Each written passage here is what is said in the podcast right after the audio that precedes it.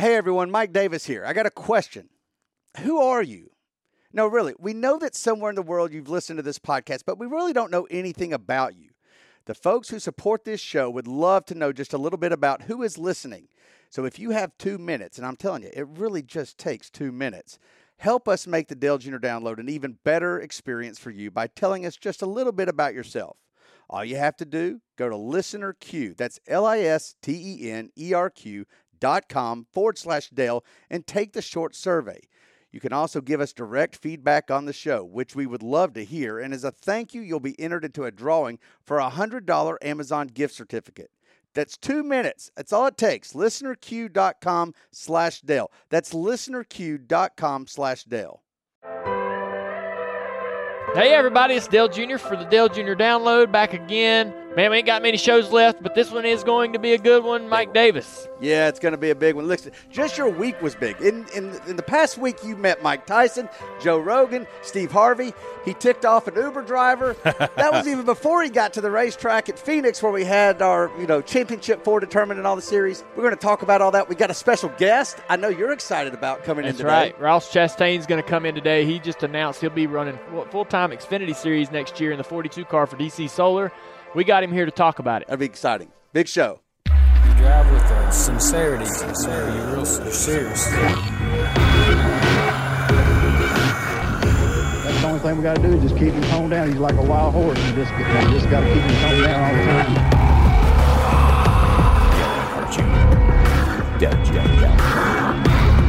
All right, man. This is uh this is a good show.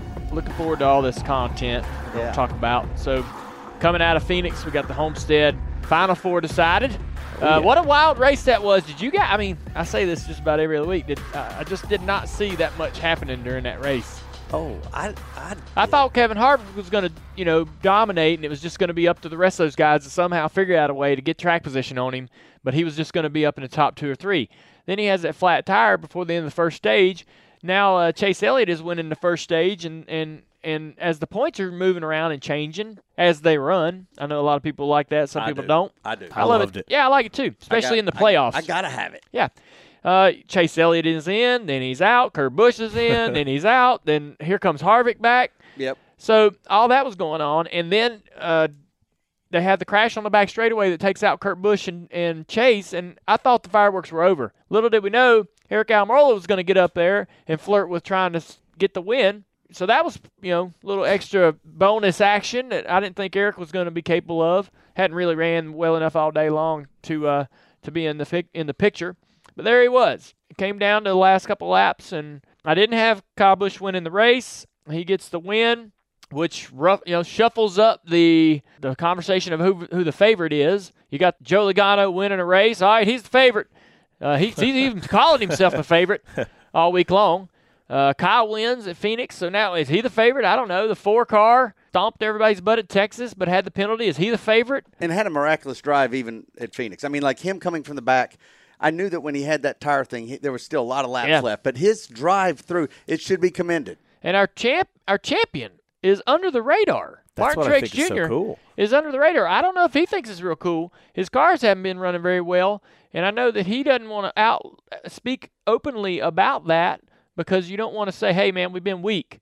But I would say that he's probably not thrilled with the way his cars have been running over the last couple weeks. He's, you know, he's kind of been running right inside the top ten, inside the top five, but not winning races, dominating races, dominating mile and a halfs uh, like he did last, uh, like he did earlier this year.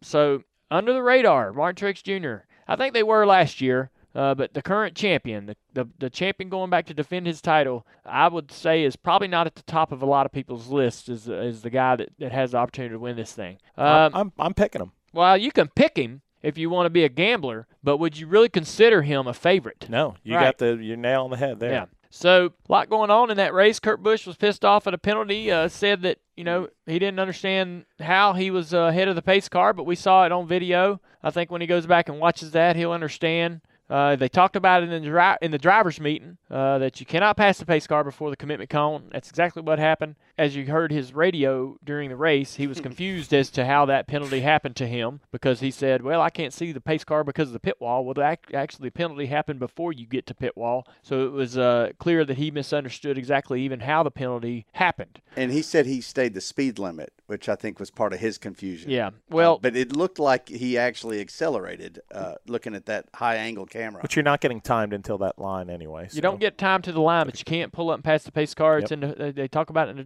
drivers' meeting. Denny Hamlin gets, uh, you know, charging hard, gets loose underneath. I've done that. I, you know, I'm, I know people think, oh, Denny Hamlin, what a dumb move, what an idiot. Well, I've spun out off that corner, transitioning on the, from the apron onto the bankings. I spun out in front of the whole damn field. And uh, way back, I think 2009, 2010, during the dark, during the very dark days, Mm, um, the dark days. yeah, we had a we had a, I had a crash that basically almost blocked the track. Um, it's very embarrassing.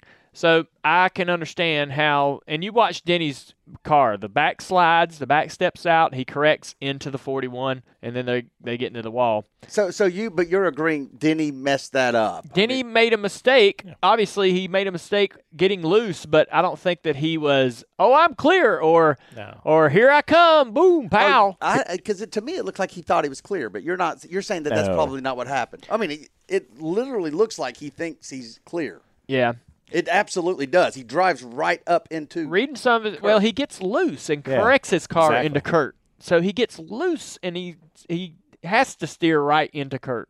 Okay. Okay. Here's a guy who's charging hard because he hasn't won a race, and Yeah. he's racing his butt off, and That- sometimes that happens. I mean, he made a mistake. Yeah. He admitted it, and and uh, and it cost him guys a race. Uh, Chase Elliott got collected. Wow, we knew that was going to happen. I mean, the the restarts were really crazy in turn one and two, and every if he, I mean, these I've been telling everybody all year long. Stage uh, stage three is ins- insane for every race, and there's only a couple exceptions there, but every week at stage three, the the, the intensity goes through the roof, and restarts all of a sudden become really wild. Guys sort of take it easy in the first stage, and the restarts aren't very uh, exciting. The guys aren't going to take any big risks. You know, it's early in the race, but stage three, all bets are off. So I expected us to see something like that. You know, it's, it's unfortunate that it took the 41 and the 9 out. They were both ba- in a tight battle. I'm not pulling for one guy over the other to make it into the four. I just want it to be fun and close. Right. You know what I'm saying? Well, we got that. Yeah. we got that. that question last week on this show. You you thought, and we kind of agreed with you that the changing of the start finish line there was not going to change any new No. things. But it seemed like on Twitter maybe you changed your your your position on that. Did it add to the uh, So- drama? Yeah, oh yeah. So so if you're in the middle of a run, 25 laps, say let's just say 25 laps into a run, does it look different than any other Phoenix? No. No. But the restarts are different. So uh, the cars come off, they restart in the you know in the middle of turns three and four. They come down the front straightaway. They all cut and fan out across the dog leg, three, four, five wide. We got a straight on shot, a head on shot at the cars coming straight at you going into turn one, and you can see it. They're just everywhere, all over the racetrack, way down on the apron uh, way up in the third groove. The track widened out really nicely in the race. The guys were having to use all use a lot of the different racetrack, which allowed to keep that track clean. So on restarts, you could go anywhere you wanted to, and you could go in there with confidence. So we saw a lot of wild, you know, good three and four wide racing and shuffling through the field in turns one and two that would play itself out down the back straightaway and through three and four. And it was exciting for uh, you know restarts were were you restarts were much more exciting than they were at that racetrack before. So in most cases, it's a mistake to make these kind of changes to the racetracks. In my opinion, reconfiguring Atlanta mistake. Mm, Putting concrete on Bristol to me mistake. Mistake. mistake. Reconfiguring one and two at Texas unnecessary. Those kind of things. I mean, there's a lot of things that happen in the sport where you're like, ah, you know, why did we do that? That didn't even do, you know, that didn't help us any. But this one, uh, I think, definitely added to the the excitement for the fans. Uh, they built an incredibly beautiful racetrack with all this. They spent 170 million dollars to build a, a brand new uh, victory lane, fan zone, garages for the Cup guys, and uh, grandstands, and it just suites, the TV booth, everything brand new, top of the line, beautifully done.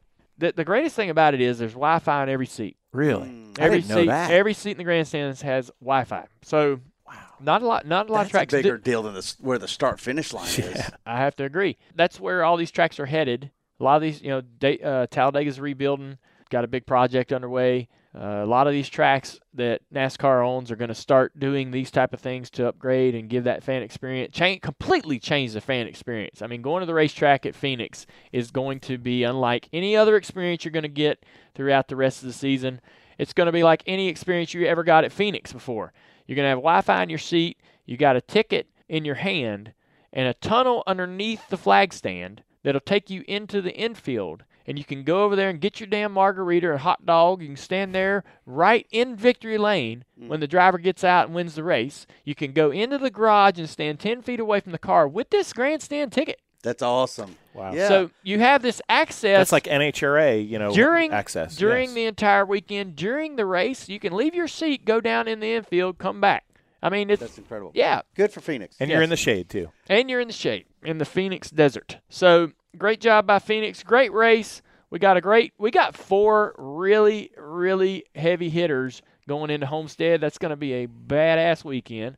if you Um, remove your, you know, p- people's favorites and who you you know prefer in the them, isn't this sort of like maybe the closest to the perfect four Well, based got- off of performance this Yeah. year? It it's been all year long. It's been about the big three, and who else would it be? What other guy would fit his way? You know, fit fit be that fourth? Who would be the fourth? And it was well, it was Clint Bowyer at the start of the year. He looks like he's the fourth best team out there. And then, Yep.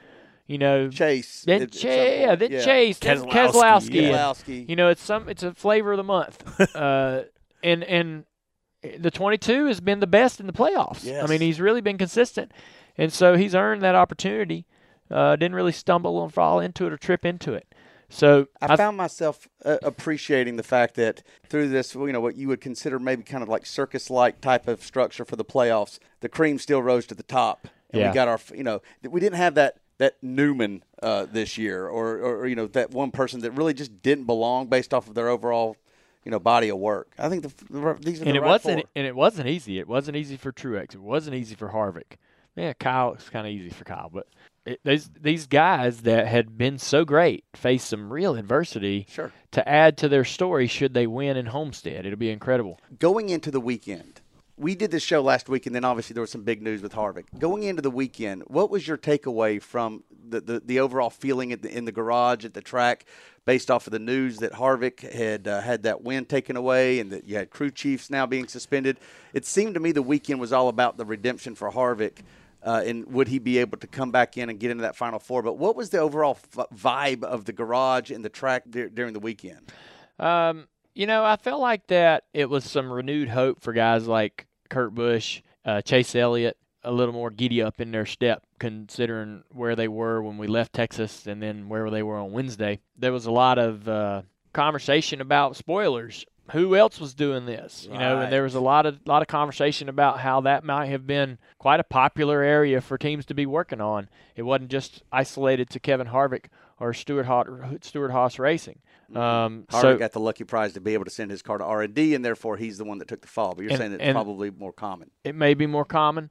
There's a lot of talk about all three cars failing, how that not one car that went to the R&D center passed. Then there was obviously some focus on the on the field as in what else are they doing, you know? And and what else is going a little bit too far? If they're you know, if they're getting blatant in one area with the spoiler, where else are they getting? So there was more focus, I think, on from drivers, crew chiefs, people in the people in the garage on everyone's car as to like, hey, hmm, what else might be moved and tweaked and pulled and tucked. So uh, it was a little tense, Mm, you know, I bet on Friday, Saturday. it was, and Harvick sort of made that obvious. That bubbled to the surface in the media center with That's Harvick. right. It did. Yes. You it know- did. I mean, he was not saying anything, and then he ends up going and uh, winning the pole, Yeah. which forced him into the media center. I'm Right. just here so I won't be fined. yeah. That sort of That deal. was kind of the way it was, yeah.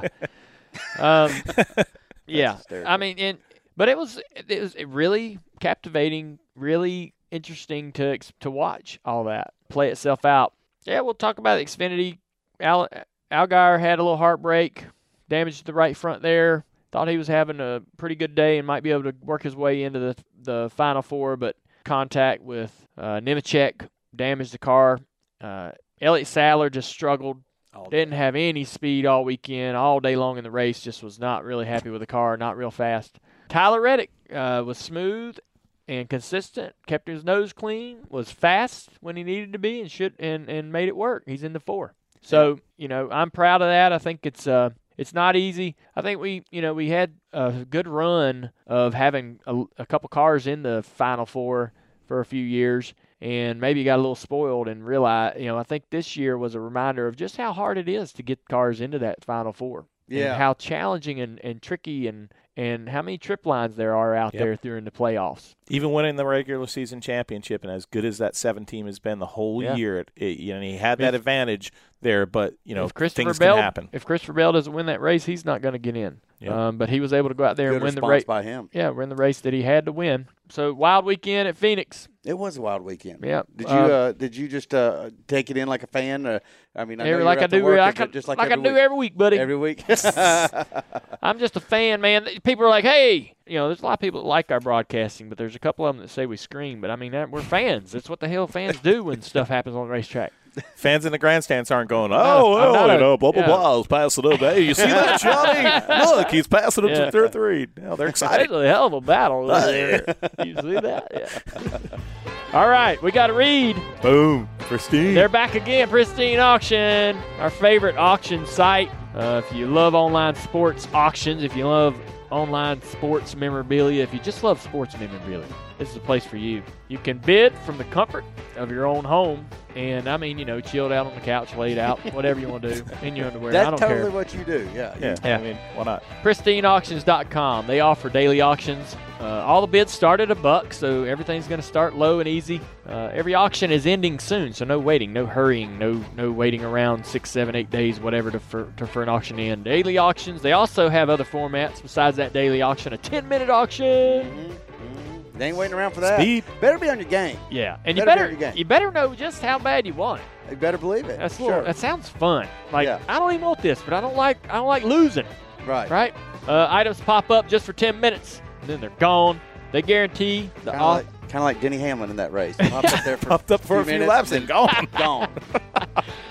they guarantee the authenticity of all their items, and everything you purchase comes fully authenticated and the tr- authenticated. People can't see how uh, Dillner has basically Yeah, he spells uh, it out. Spells these things out. Uh, Got to so- help out my boy over Yeah. there. Yeah. Authentic. Authentic, authenticated. Authentic. Authentic. Aided.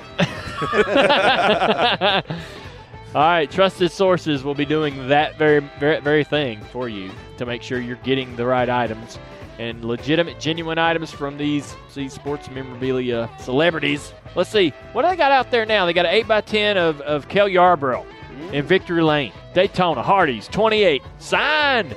And it's only a dollar. Yeah, it's crazy. So so Daytona Victory Lane Hardee's 28. That's 1983, 84. Wow, Rain Man. 82. Look at him. No. Uh, you better be right. yeah. It ain't 82. We, mi- hey, I'm not above stopping the pristine auction and finding out who's right on this. I'm going to Google Either this. way, you Google. I'm gonna keep reading. That's a 30 year old item starting right now for a buck, signed. By Cale Yarborough. A 30 year picture. I mean, that's some history right there. Definitely worth more than a buck.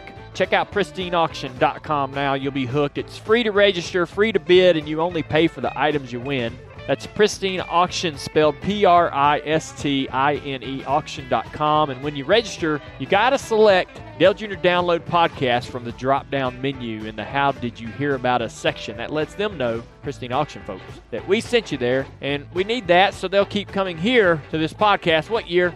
83 and 84. Yeah. Back to backs. Okay, you're right. Yes, I was correct. Bing, bing, bing, bing, bing. And, and by the way, uh, I just bid on something right before I came down here That's on nice. Pristine Auction. So What was it? see if I could finally win my first thing. What so is I'm it? really. well, I don't want to tell you. You might outbid me. Oh, come on. Just Uh, it's a quit. Dansby Swanson autograph baseball because I, I covered him in College World Series when he was the Vanderbilt. And he's a great There you dude. go. He's a brave. He's cool. All right, so uh, before Phoenix, we had to go to the lovely city of Los Angeles, Mike. wow, what a interesting two days for you and for me. Yeah. Uh, first and foremost, the thing, not to start this on a kind of a downer note, but while we were out in L.A., you had the mass shooting that happened Yep. Wednesday night Yep. while we were there, and then the fires. Uh, on Thursday, and so like right away, I, I'm telling you, I mean, like the fires. The, these, these are things that people are still dealing with. So, um, you know, what we're about to talk about in LA is inconsequential to that stuff. But what, that was all happening while we were down there. When I was checking out of the hotel Friday morning, I was actually passing and talking to families that were evacuating. So, You know, our thoughts and prayers are Really? to those guys. Yeah, for sure. They were looking. They, they had their animals, their pets with them. They were looking for hotels that would let pets come in. It was. It, I mean, it was a real thing. We see about those wildfires. Uh, you know, us on the East Coast, and and and we see it, and it looks terrible. But look, that was a moment when I'm like, oh man, this. You're seeing a family actually having to. Yeah, I was you know, sitting in a. I was sitting in a hotel room, and a buddy of mine texted me, and he goes, "I know you're out in L.A. and there's a shooting, and just checking in on you." And uh, I was like, "Really?" And so I started looking around, and I just it's 40 miles away from where we were staying, Right. Right. and uh, you know, L.A.'s a big place, but they all, it was uh, it was the strangest thing. It was. It was real. It became real. Yeah. It's like wow, wow, we're right here around this, and and, and you could feel the the pain and the aching uh, of the community. So Yeah. that was going on. Uh, we were out there promoting a book, uh, Racing to the Finish. We did some media, and we did some interesting media. we did. We met some people that uh, I don't know that otherwise we would ever have a chance to meet, and some of them I'm a little shocked that you hadn't met already. But you were really excited about Steve Harvey. Yeah, so I'm a big Stevie Harvey fan, and and um, you know love a lot of things that he does. His show's great. Social media that he does is great. Very positive guy. How I became a fan though was that he did Kings of Comedy tour Oh, way back in the so day. Yeah, that's right. Well, the you when you buy the DVD or the tape or whatever, watch that. That's filmed in Charlotte, Yep. and I thought this is a cool. This is one of the coolest things happened to Charlotte. You know, for these guys to come here and do what they do, and they're the one they're going to film and release to their fans is the Charlotte episode uh, or or visit. Yeah. uh, made, made made me proud, right? And uh, so when I saw Steve, I said, "Hey, man, you know, I became a fan of yours through watching Kings of Comedy, and uh, you filmed that in Charlotte, and everybody in Charlotte loves you." And so uh, everybody says, "Hey." Um, Everybody in Charlotte says, "Hey, everybody, come back. everybody in Come back, Charlotte Steve." says, "Hey," and he goes, "Man, I love that's my city." Um, so That's Dale cool. Jr., the new mayor of Charlotte. I was just like, man, that's my that's how I know who Steve Harvey is, and I've I've kind of followed him ever since, and I just kind of like what he's about. Uh, got I wanted to go on a show real bad. Got an opportunity to do that this week. Got to meet him, shake his hand, talk to him. Super super cool, genuine guy, real. Like um, you know, when you meet people that you got, you know, you kind of fan out over, uh, you kind of hope that they're real a little bit. You hope you can see a little bit of a real human in there, and he's all human, man. He's all He's a big bundle of emotion. is Yeah. what he is. And you know what? Another thing, he is a big Dale Jr. fan. And a lot of that's people- cool. Now, hold on. A lot of people will probably say that to Dale Jr. to his face. You know what I'm saying? But when Steve Harvey went out there and did, you know, did his thing, and I, they had not met yet. Uh, when they met for the first time on the on the stage. Oh, so there was no with- pre-thing. There was no pre thing, which I thought was interesting because sometimes there is, right? And Steve Harvey says to his crowd, he's like, "Man, I've been looking forward to this a long time. I'm this this one right here means a lot to me." And he and he brings Dale Jr. out, and you could just tell there was just this mutual affection for each other that I thought was that you feel through the interview. I can't wait for people to see it. I wish I knew exactly when it was going to air. I know. I think we do know that, but I just don't remember. Um, We can Yeah. put it out there. but we'll well- put it out there. But that was a good moment. It And was it was cool. My wife texts. My wife is also a fan of Steve Harvey, and she texted me before I went out there. I said, "Hey, I'm getting ready to do Harvey. Here I go." And she goes, "Family Feud." She just says "Family Feud" in a text, and I was like, "All right, got it. Message clear. I'm going to mention to him on the show. I'm going to mention to him, you know, maybe off the show about could you know, is there any, any uh, chance of us doing Family Feud? Well, he brings it up at the tail end of the During sh- the interview. Yeah, during the interview, and I go, you know what? It's interesting you bring that up because my wife texted me before I come out here, Family Feud, and that meant to me that I needed to tell you that we want to do it. And he's like, oh man, we're doing it. So we're going to be doing it. We're we're trying to set the dates sometime uh, to start of next year. Uh, we'll be going back to L.A. Uh, to do Celebrity Family Feud. Nice, the Earnhardt And family. yeah, so me and Amy been talking about it, and uh, with my sister and so forth. Who forth. would you choose in the end? Oh. Because you get to choose who's was- the person that does the end. Who would he, you choose? He already had his team picked by the time we got to the car, pretty much. Easy, easy. Gonna get me in trouble with the wife. I'm supposed to. I need to talk to her about it. oh, you haven't? Never mind. We well, don't need to do that. I here, right? have, I have a little bit, um, but we're still we're still trying to figure out exactly who we think should be on our team. and um, 'Cause uh, you want to win now. yeah, I mean, dude. You can't just you ain't put playing anybody. for second place. I've we were talking maybe Kelly, Amy's sister Katie, and my mom. Okay. And I was like, "Oh, girls," and she's like, "Well, you've been surrounded by girls all your life, so what's the big difference?" So we think it'd be fun to have mom out there. Oh yeah, Gracious. she Yeah. she'd be the winner. Good gracious in a good way, or uh, I couldn't in tell. A, gracious in a- Entertaining. gracious in a viral way. okay. Trust me, I hear her every Monday talking about her fantasy football thing. Yeah. It's literally my favorite thing on Monday mornings when I Listen get to her in here. talk about her pickums. It's so funny. Well, that was just one of the cool opportunities we had. We got to meet Mike Tyson and do Yeah. a podcast with him. What'd you think about that? And Eben Britton, Eben Britton. a a great guy. Mhm. I'd, ne- I'd not met him before. Didn't really know uh, much about the podcast, but Mike was awesome. Evan Evan was great. Me and Evan talked quite a bit and hit it off. And uh, Mike was very nice, very cool. I mean, I didn't I didn't expect him to be anything else. Real laid back. Just kind of chimed in every once in a while during the podcast to ask a question or two. But me and Evan really just kind of sit there and BS the whole time. That was fun. And uh, Joe Rogan's podcast. So we Joe Rogan's podcast is incredibly popular for good reason. Uh, we got to meet him, and uh, he has an incredible studio, a lot of fun, something similar to, to what I'd probably have. You know, he's got a, a bow shooting range, much like a golf simulator. He's got a lot of toys and bells and whistles in his little. I mean, he's very proud of this archery range, by Yeah. the way. But this is basically his version of the Dirty Dome. Right. So he's got a little garage where he has a lot of fun in, and uh, just kind of has a lot of neat stuff going on.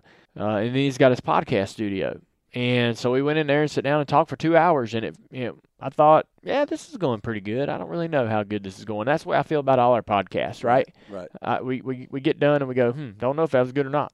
Um, and then you'll watch it and go, wow, it's better than I thought it was for sure. It was good. Well, that's the way this tur- this turned out. I went and did it. I thought this is great. I'm talking to Joe Rogan. He's an awesome guy.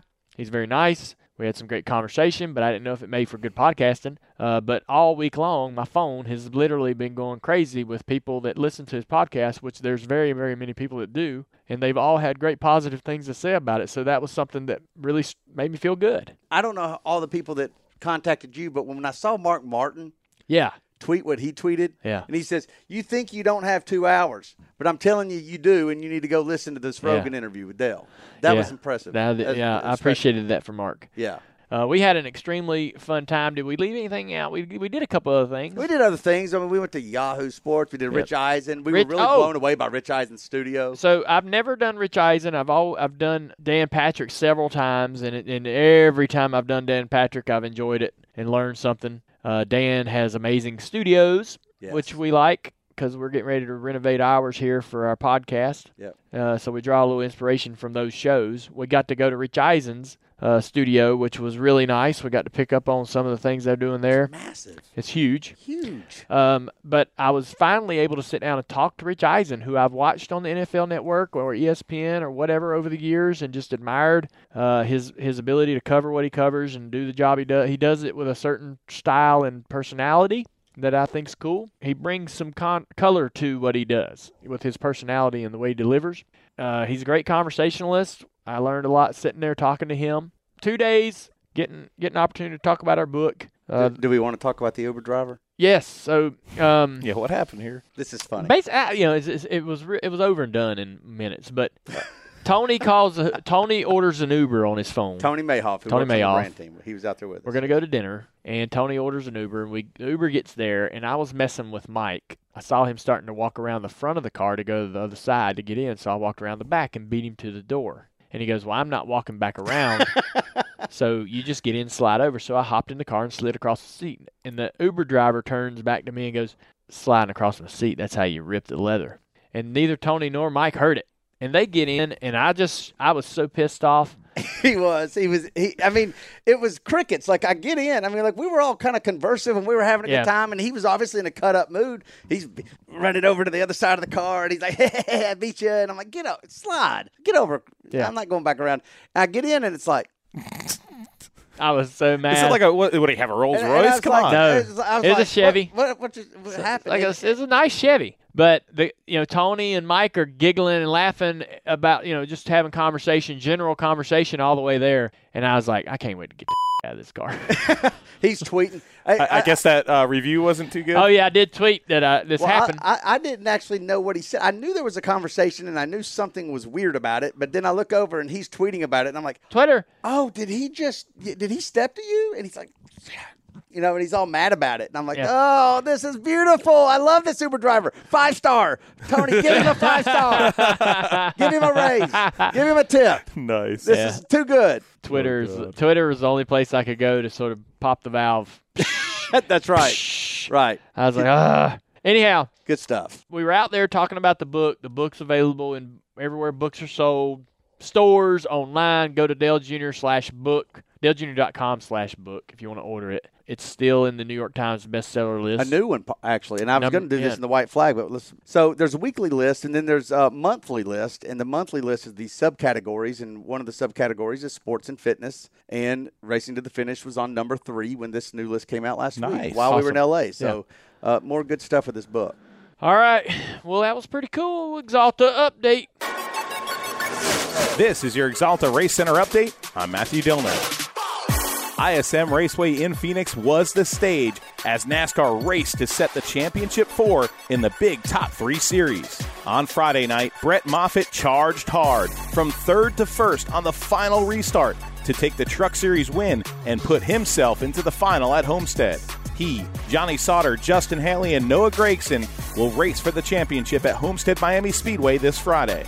In Xfinity Series action, Junior Motorsports driver Justin Allgaier swept the first two stages, but lost his brakes and a playoff bid after being involved in an incident on lap 145. Then Christopher Bell took the final checkered flag, giving him a spot in Saturday's finale at Homestead against Cole Custer, Daniel Hemric, and JRM's Tyler Reddick. In Cup Series action, Kyle Busch put a stamp on his playoff berth by taking a win to lock himself in at Homestead. He'll face off against Martin Truex Jr., Kevin Harvick, and Joey Logano in the championship finale at Homestead on Sunday. This has been your Axalta Race Center update. Axalta is the official paint partner of NASCAR, developing, manufacturing, and supplying coatings to all types of vehicles and industrial applications. For more on our great partner Axalta, please visit them at axaltacs.com. Hi, that's your Axalta update. Let's bring in our guest. We talked about at the top of the show. Ross Chastain's here. How you doing, Ross? I'm good, man. How are you? Yeah, so Ross announced this week or this weekend that you're going to be driving in the Xfinity Series full time next year, and for DC Solar and Chip Ganassi. Everybody uh, that's been watching this sport over the last several months knows the story. You've been racing. You ran a couple races for Chip Ganassi. We'll talk about actually how that came about, but you did extremely well. I actually got to race with you in one of those races at Yeah. Richmond, and you ended up second there. You won. Uh, you might have won. Darlington had a great run going there. So right, you know, in just that small sample size, you impressed the hell out of these people enough for them to want to put you in a full time ride. So we're going to get to the bottom of that, figure out how all that happened. First off, I want to talk about how you got here, how you even got to the Xfinity Series. What's your history in racing? Where did you start? I know you came through the trucks. Tell us all about that. Yeah, so it was uh it, it's snowballed into this great thing now, but it was never meant to be or never supposed to happen. It uh was a hobby that my dad did uh, a little bit before I was born, and then I remember a little bit when I was young uh, going to the races with him, but just hobby racing. Um, his first race truck he rented, uh, drove it around the house, and then went to the racetrack with it. And the guy he rented it from, like, got it there and it's called a fast truck. And uh, so he went to go out on the track, and he pulled his seatbelts tight, and it pulled him back too far from the pedals, and he couldn't reach. Like he had never pulled the belts tight at the house. Hilarious. So uh, that's how he started. It just had some fun, and then he got me going in it.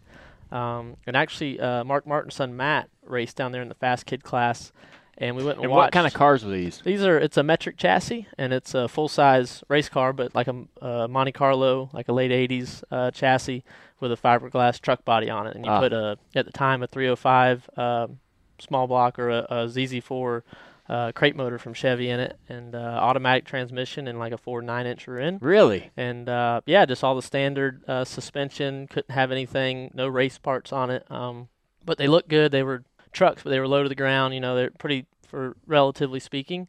And um, so we got started in that. So Matt's last race, uh, we went and watched, and he won. And like they threw Gatorade on him. He had the Gatorade sponsorship. My dad's like, "What do you think?" I was like, "I want to." I said, "Like I want to be Matt. Like that's who I, I. That's really cool." And uh, so we were in the next race. Uh, we borrowed a truck from a guy and literally like sat on two by fours, like not just one, like three two by fours in the bottom of the seat to get me high enough. And Oh man.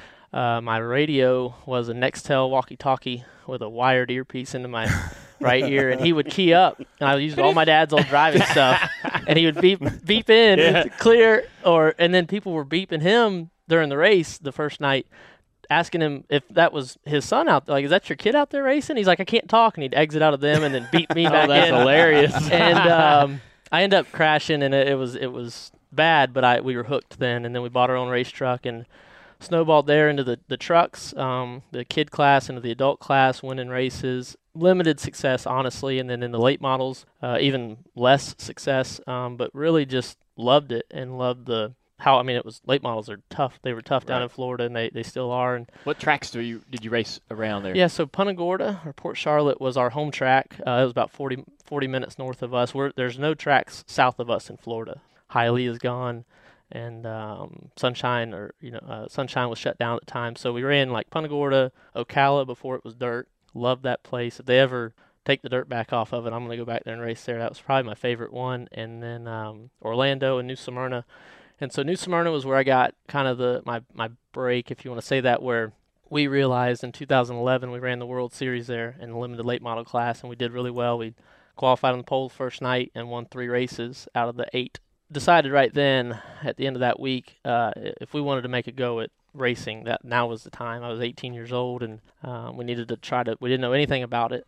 We were actually kind of starstruck that week. Uh, the Meyer brothers came down there to race uh, with their big modifieds, Mhm. and after the third night, our car was not handling great, and um, we were using the track scales to, to kind of reset each morning, and uh, we couldn't get. We were confused because their scales kept reading different, and so we went. My dad went home and got our grain scales and brought them back to the track. It was about a four-hour drive, and he went back on Monday when we had the day off. And uh, Jason Myers saw him pull in with the grain scales, and he followed him down to our pit and said, "Hey, man, my modified's handling terrible. Our digital scales aren't working. The track scales aren't working. Can I put my modified on your grain scales?" So we got done with ours, and then he brought his big old modified, and that was back when Madhouse, the show was Right. Yeah. the first time was We were was big fans on. of that. Yeah. so we were too. So we were starstruck, and, and um, I don't think it, it helped him as much. We got our car handling better, and we won some more races at the end of the week. So that was our when we decided we wanted to figure out the business side. We knew there was there had to be a business to this, and, and we knew that we had to do a better job than other people to figure it out, and um, that's how we got started. How'd you get into the truck series? Uh, so we came up here, but didn't know. We stayed at a hotel there in Mooresville at exit 36, and um, And what year was this? 2011. It was uh, springtime, maybe early summer, and uh, we knew Todd Bodine through a mutual friend, uh, Mike Greenwell, is a neighbor of ours. He played for the Red Sox, and he drove a little bit. Mike Greenwell. Oh, drove wow. for Yeah. Bobby Dotter. That's right. Grew up going to races with him. Our families all are really close, and there's uh, three: the Singletaries, the Greenwells, and us, the Chastains. We traveled to races. We made a trip out west as a, as a family in the motorhomes when I was probably 10 or 11. But yeah, so Mike had introduced us to Todd. Todd had signed the hood of my fast truck uh, when I was probably 13. Um, that was when he was he won the championship that year uh, at Germain, and so we were just like, I mean, we were fans, like, but we were racing uh, locally, and so um, Mike, inter- you know, Todd kind of told us about Bobby Dotter, but we weren't sure. David Starr was there at the time. Uh, so wasn't room for me. So we met Stacy Compton. He had the uh, turn one. He had Cole Whitt and the Red Bull truck and Fuel Doctor. And so uh, Justin Marks had the second truck. About halfway through the year, they ran out of funding and they shut that program down. So we were able to come in, and I, my first race was um, IRP. And so we went to IRP. I'd never done live pit stops, never Mm. never shifted on restarts, never anything. And so we go and run 10th. And we're like, Wow. holy cow. Like, and coming down, we did a green flag stop to end the race to try to make sure we didn't lose too. We run about 14th, 13th, 14th.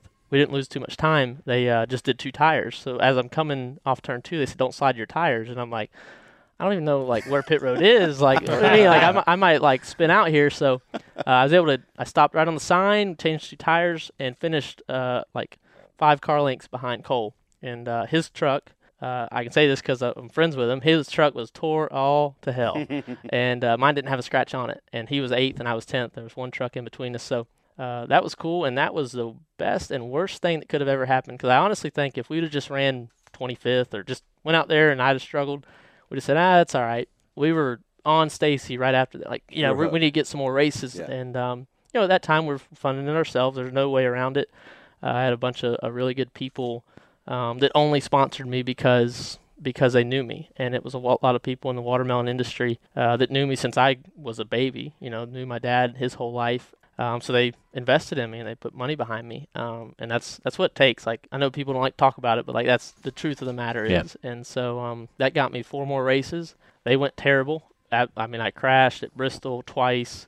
Uh, spun out at Kentucky because I hit the kill switch on the wheel with my elbow. Uh, Just you know, first time at a mile and a half. I didn't know you could hold it wide open around Texas. It was crazy. So uh, then went to Homestead and it rained out, so we didn't make the race. Uh, so I got in one of Sieg's trucks, uh, Rod Sieg's uh, starting park truck, and ran the whole race, and that was just a a cluster. um, so we kind of reset and went and raced for Bobby Dotter the next year. Uh, got the full season, blew up a bunch, uh, had some good runs though. Ran seventh at Martinsville, and uh, by the end of the year, so when I went to Vegas and Phoenix at the end of the year in the Truck Series in 2012, we actually starting parked. It was one of the most humbling things I've ever done to go all the way out west. Um, and just knowing you're not racing, and, Wow. and you have to go out uh, first time at both tracks and just make a couple laps and then qualify and then pull in.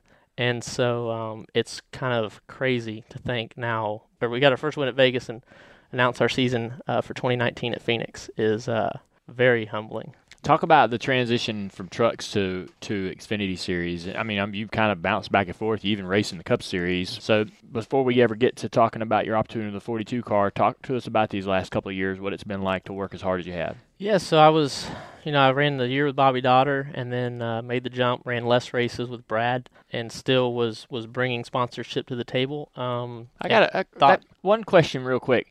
You said you ran less races with Brad. So in theory, you took the same amount of money, but ran a better car for less races. And we've seen some guys do that here recently Yeah. in this in the you know uh, Ryan Preece. mhm. If you're a case study, like you're the guy that made it work, the guy that made his dream happen, just like Ryan. Yeah. So if uh, you had advice for a driver who had a limited amount of funds, would you tell them to take that and get in the best car they could for a smaller amount of opportunities, or to try to spread that over a full season in a in a smaller team? What would you do? Yeah, well, I couldn't have raced the way I did in the 42 car if not for the laps I had in the other cars. And it worked this time, but it failed with Brad because I thought there was a, a path to Penske. Uh, we did, uh, and, and they never said there was. We just assumed. And so that's why we went there. We thought, man, if we do good, we run like Blaney runs. Right. Um, And you know, maybe prob- we could we could take the steps like Blaney. We know Blaney's on the path. That's and- realistic. and Yeah. Idea. it wasn't the case. Yeah. Um, and that's just the the way the business was. Blaney came from Penske down and then went back uh, up to Penske, and uh, BKR was never a stepping stone uh, for me. It was never intended on their side, um, and we realized that very late in the season. Um, even though by the halfway through the year we were running with Ryan. Uh, it was never never meant to be. So um, no, I wouldn't say you jump straight in. I don't think you need to go jump in Kyle's trucks. You don't need to just jump in the best Xfinity car. Um, I I think you can go run with Johnny uh, Johnny Davis, who I've ran with for four years. Um, you know, I actually got into the, the Xfinity series. It was nationwide at the time because I got fired from a truck team. Uh, I was running for uh, a, a truck. I started out at Daytona and Martinsville, and I made a, I caused a big crash at Daytona, and then I ran 14th. I practiced, qualified, and raced 14th at Martinsville. And they said the crew chief and the owner said I was was no good. I needed to uh, hang up racing and go back and farm watermelons Yeah. and that's the PG version of how they said it. And so um, I was actually living down at their shop. It was out. It's not in in the Charlotte area, and uh, so I headed back up here and spent most of that was 2014, first half of the year, just not really knowing what to do. And Shiggy Hattori was running a nationwide team, and Johnny Sauter was driving for him, and he couldn't make some races because of the Truck Series schedule. So um, reached out to Shiggy and just said, "Hey, I'm available, um, but I have nothing to bring." And he said, "Yeah, come drive." And so um, that opened my eyes that That's there is a there is a way What to car do is it. that? That was the number 80. It was the uh, had Goodyear sponsorship, had I said it's a lot of the a lot of the sponsors that Brett has now on the 16 truck. Mhm. So that's that Shiggy Yeah. uh, owns the 16 truck. Couldn't be happier for them, man. They are kicking butt, Right. and um, they're getting it done. story. So they'll they got a chance to go win a championship, and that's all Shiggy want, has ever wanted is a championship in NASCAR. Because he drove back uh, with the Germain days and stuff. He's uh, he's a great guy. That kind of got me re-going, and then um, So you had some good runs in that car. we did. We ran uh, 10th at Kentucky, um, only because I bonsaied a late race restart and then held off Elliott. Uh, raced him in 2014 there at Kentucky and got top 10, and that was uh, they, we you thought we won the race. You know that was a big deal for us. And um, So that uh, that got me going. Then I ran uh, the last, the final race. I ran the truck in the nationwide race at Homestead for Mark Smith, and uh, ran a fifth car for him. Raced against Johnny's cars, and that's where Johnny uh, noticed me, and I was able to race with Jeffrey some that night and Landon, and that's where he was. He called me in, in December and asked if I'd come come talk to him about driving the four car. So you've been running for Johnny for since then, every every week in the four car. What's that opportunity like in the Cup Series? How does that come about? How do you get the phone call to go do that? And what makes you? How does that help you Yeah, as so a driver? So I didn't think I was. I wanted to do Cup. I wasn't ready uh, last year in 2017, and uh, actually one of our sponsors in Delaware got a call from another Cup team um, saying they could make their Cup car look just like Ross's Xfinity car. We could do the same program. You know, you could have all this Cup exposure. Uh, just send us the money. And uh, the sponsor called us and said, "Hey, is this a good idea?" They didn't really know, and we said no. So like the team contacted the, the sponsor, sponsor and yeah. said, "Do you want that same Like- livery on the Cup side Yeah. with the Cup exposure?" you could still have Ross's car, and but you could also have a Cup car now. And so they were like intrigued, and they called us and, and Tony Proscaro down at Johnny's. He said no, like that's the um, vice president of sales and marketing. He handles all the sponsorship basically on the on all of Johnny's cars. There's one guy down there that sells for 132 races a year. You know, four cars all year. And um, he said, "No, we can get Ross in a Cup car." And they had no idea that a driver could do that. And so uh, that's how I got my first Cup start. Is and they were like, "Yeah, we want you in the Cup race as well as the Xfinity race." Uh, and then we were able to get. I was driving the '66 truck. We got it on the truck as well. So we had all three uh, But race you didn't cars. think that was a good idea. I didn't. I told Johnny no because he told me it would be with Jay at Premium, and I just from what I had seen, I was I didn't know anything about the Cup Series. I knew nothing about. I didn't really know Reed Sorenson that well. I didn't know the team, and uh, he's like, "No, you need to go talk to him. Like we're doing this. Like uh, just what race know. was that? Dover. I Spring remember that Dover race. Oh, and goodness. so What yeah, so. You- yeah. Between IRP, I mean, you got your starts and baptized into tracks that are not easy. not easy, man. and so Dover is insane. I was shaking like vish. I pulled out on pit road, and, he, and the spotter's like, "All right, you ready?" I was like, "No." Like I was sitting there with it running, just like holding onto the wheel, and I was like, "All right, here we go." And uh, almost crashed a bunch in practice, but didn't. And then uh, got got it handling pretty good and raced with you a little bit there in the Yeah. race. He raced really good. The 15 car, you know that that car doesn't typically run inside the top 25, and I think that day you had you had that car running really well. Surprised a lot of people, and I, I remember racing with you quite a bit there there toward the end. Uh, most competitive I'd ever seen that car run. Yeah. So that's kind of been the mo ever since. So then there was no no other opportunities, and we ran the fall race with the same sponsor. And then going into this year, uh, I was Johnny was pushing me to run as many cup races as I could. He's like BJ's guy. When he doesn't have a funded driver, you be the guy in the car. Like it might there might not be sticker tires, it might be older cars. Like there might be an agenda where you don't race, but you run all the laps. You get you know the practice sessions, and that'll help us on the four car. Danica ran the car at Daytona, Mhm. a- and, Justin Marks ran um, really with the group that I'm with, the team uh, of guys uh, in the 51 number, uh, but it's it's our group. Really, Danica running was obviously a really good program funding wise, um, and that has helped helped me more than anything uh, get the team going where then we could buy sticker tires. We've had, I mean, we've we've had stickers anytime we needed them this year. Mm. Uh, we get on a lap by ourselves or something, they we might use some some scuffs or something, but uh, So y'all manage that during the race. we on uh, the fly. we That's not easy. Jay is a master. That's it's awesome. insane. Um, we'll go to the back, uh, uh, you know, depending on what the scenario is, and then give everybody just some room on the restart because that's when the crashes could are Mm-hmm. most likely going to happen. And once we get singled out, he lets me go, and I can run up there and see how far up we can go. Uh, but yeah, it's constantly evolving. Our radio um, is pretty entertaining to listen to. Just how how they're talking to me about, you know, it's not just always go go go right. like the four car and the 42 and different things.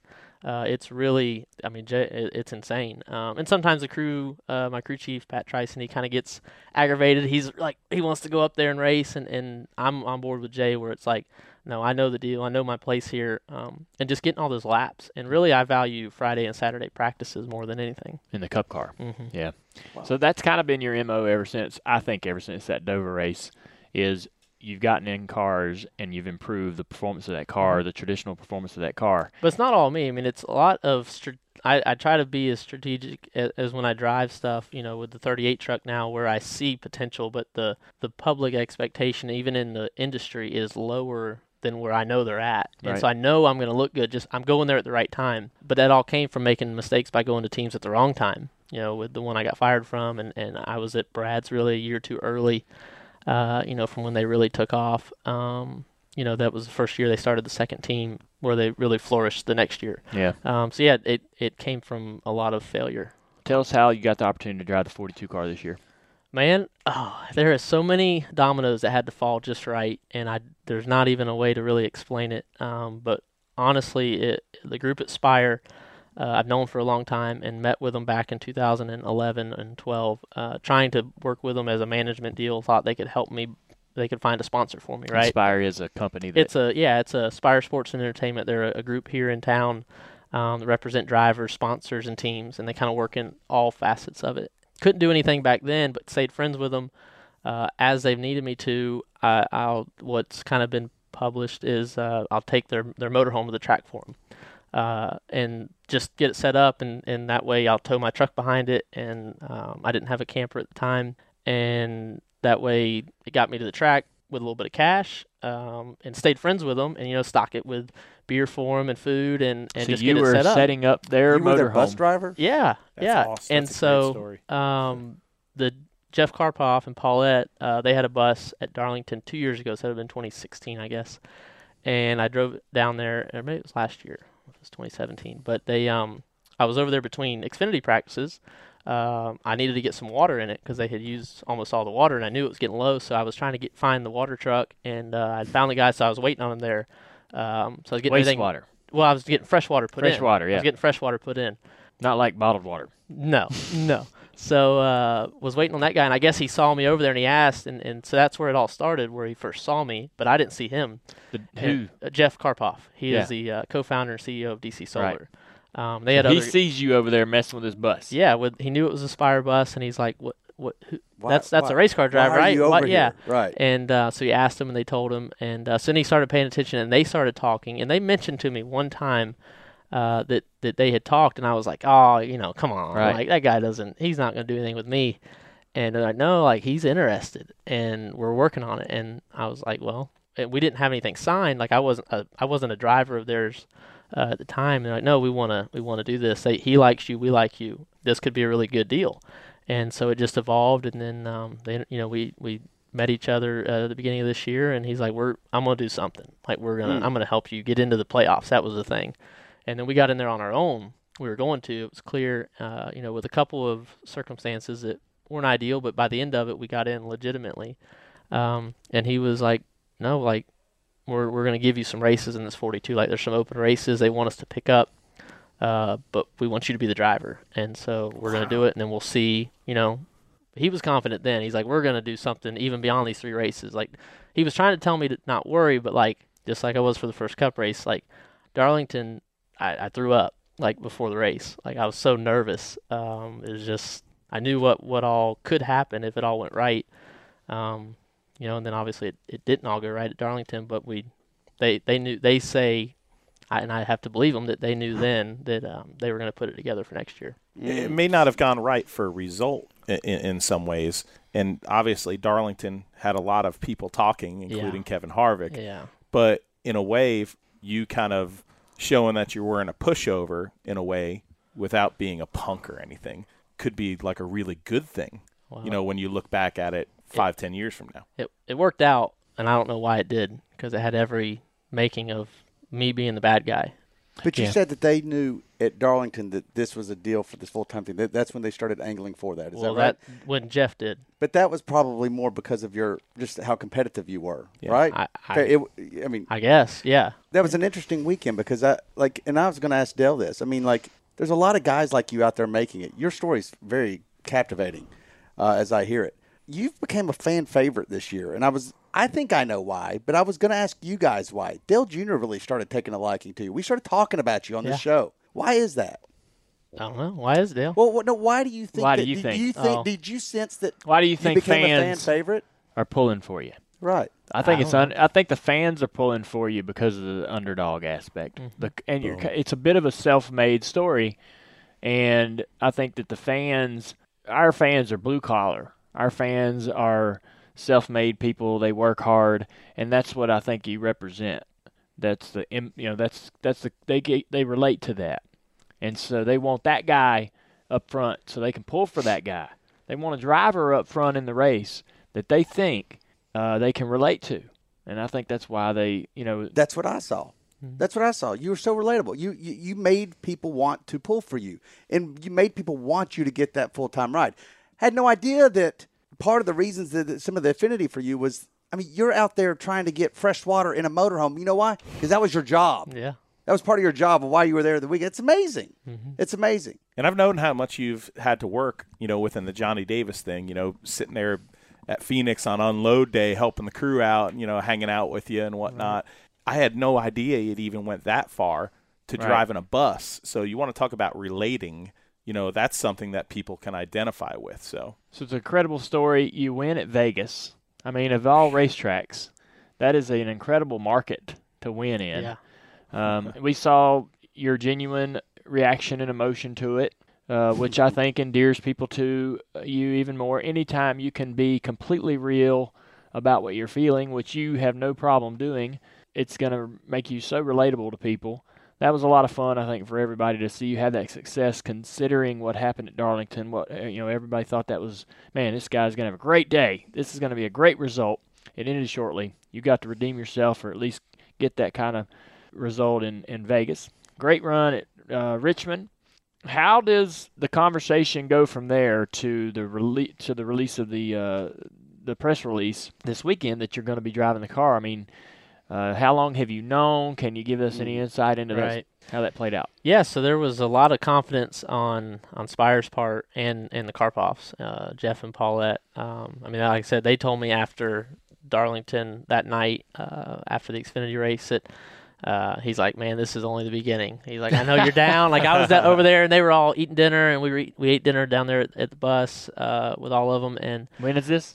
Saturday night after, After- the Darlington Okay, Xfinity yeah, race. so you're bummed. Yeah, I'm I'm like they're like Spires texting me after uh well first of all I was in the media center until when I got out I hopped on a golf cart and we went back to the Xfinity garage. All the haulers were were done and the first one was pulling out. Was how long I was in there talking and uh I've never had that much attention obviously for a 20 we we finished 25th.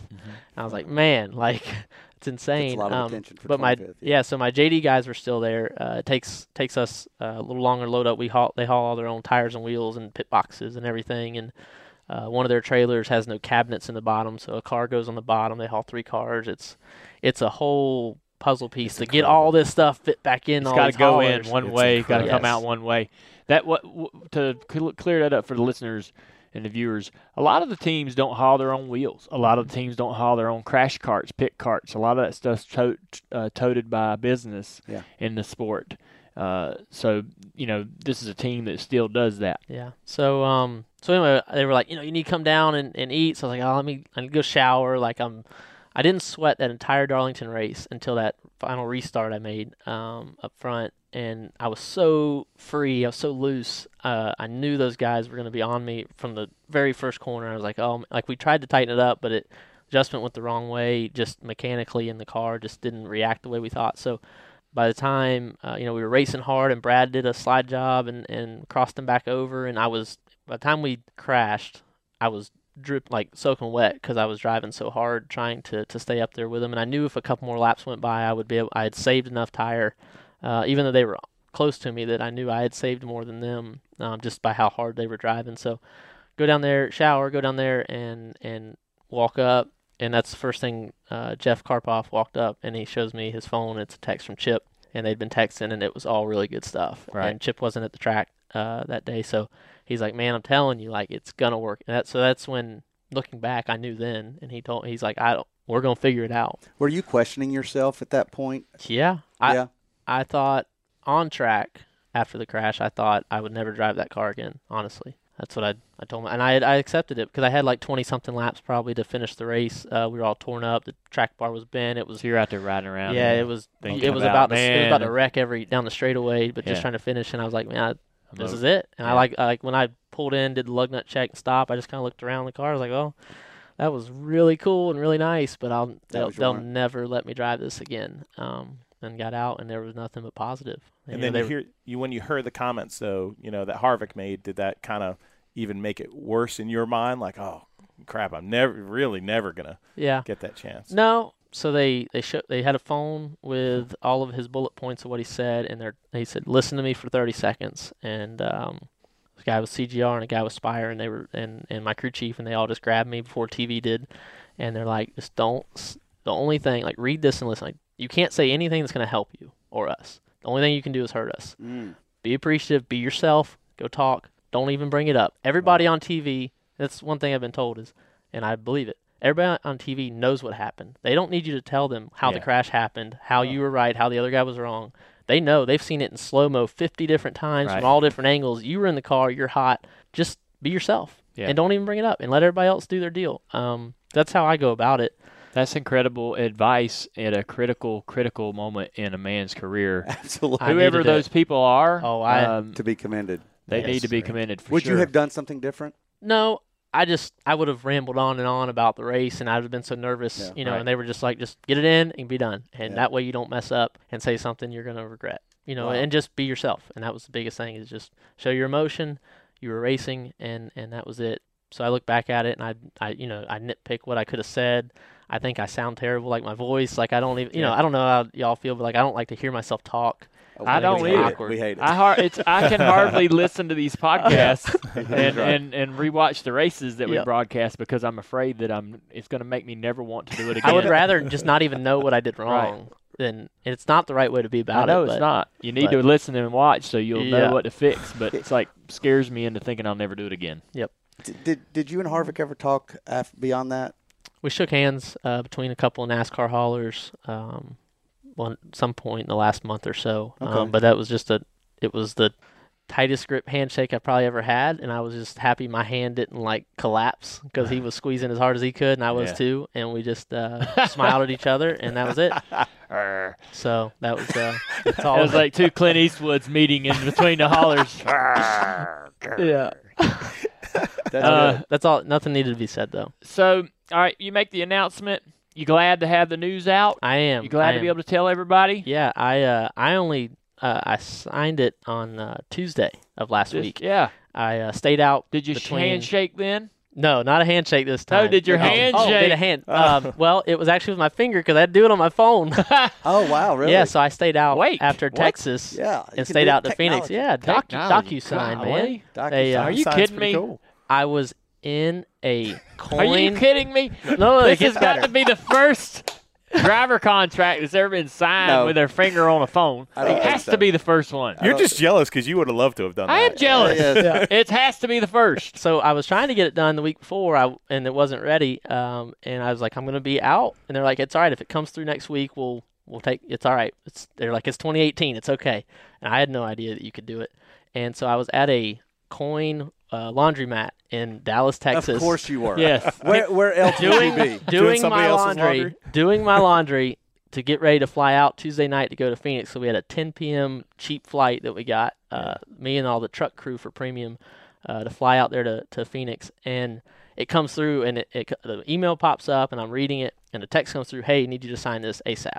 Dot dot dot. Ross, did you get this? Please let me know that you got this. We need you to sign it, and then it has to go back through a chain of other people to sign. There's four places Sure. to sign. Sure. So I get it, and I'm like sitting there, Ah. I'm shaking, and I'm like trying to sign it, and I keep clearing my signature and trying to sign better.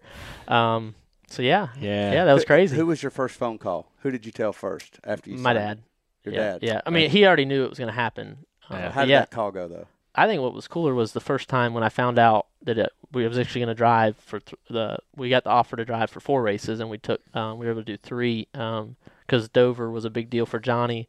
Uh, and our sponsorship there with our Use Your Melon campaign, that whole watermelon. Uh, so you branding we have there. for you you forgo one race in the 42 to do Johnny a solid. Yeah, because there's three races a year that really help fund that whole program. Uh, Dover was was there, and I, I just told I said, man, I from the very beginning I said I can't I can't do that. I can't Yeah, I can't take that from him. So, um, you know, we ended up missing the next round of the playoffs, but realistically, that was gonna be our last race anyway. So, it wasn't gonna.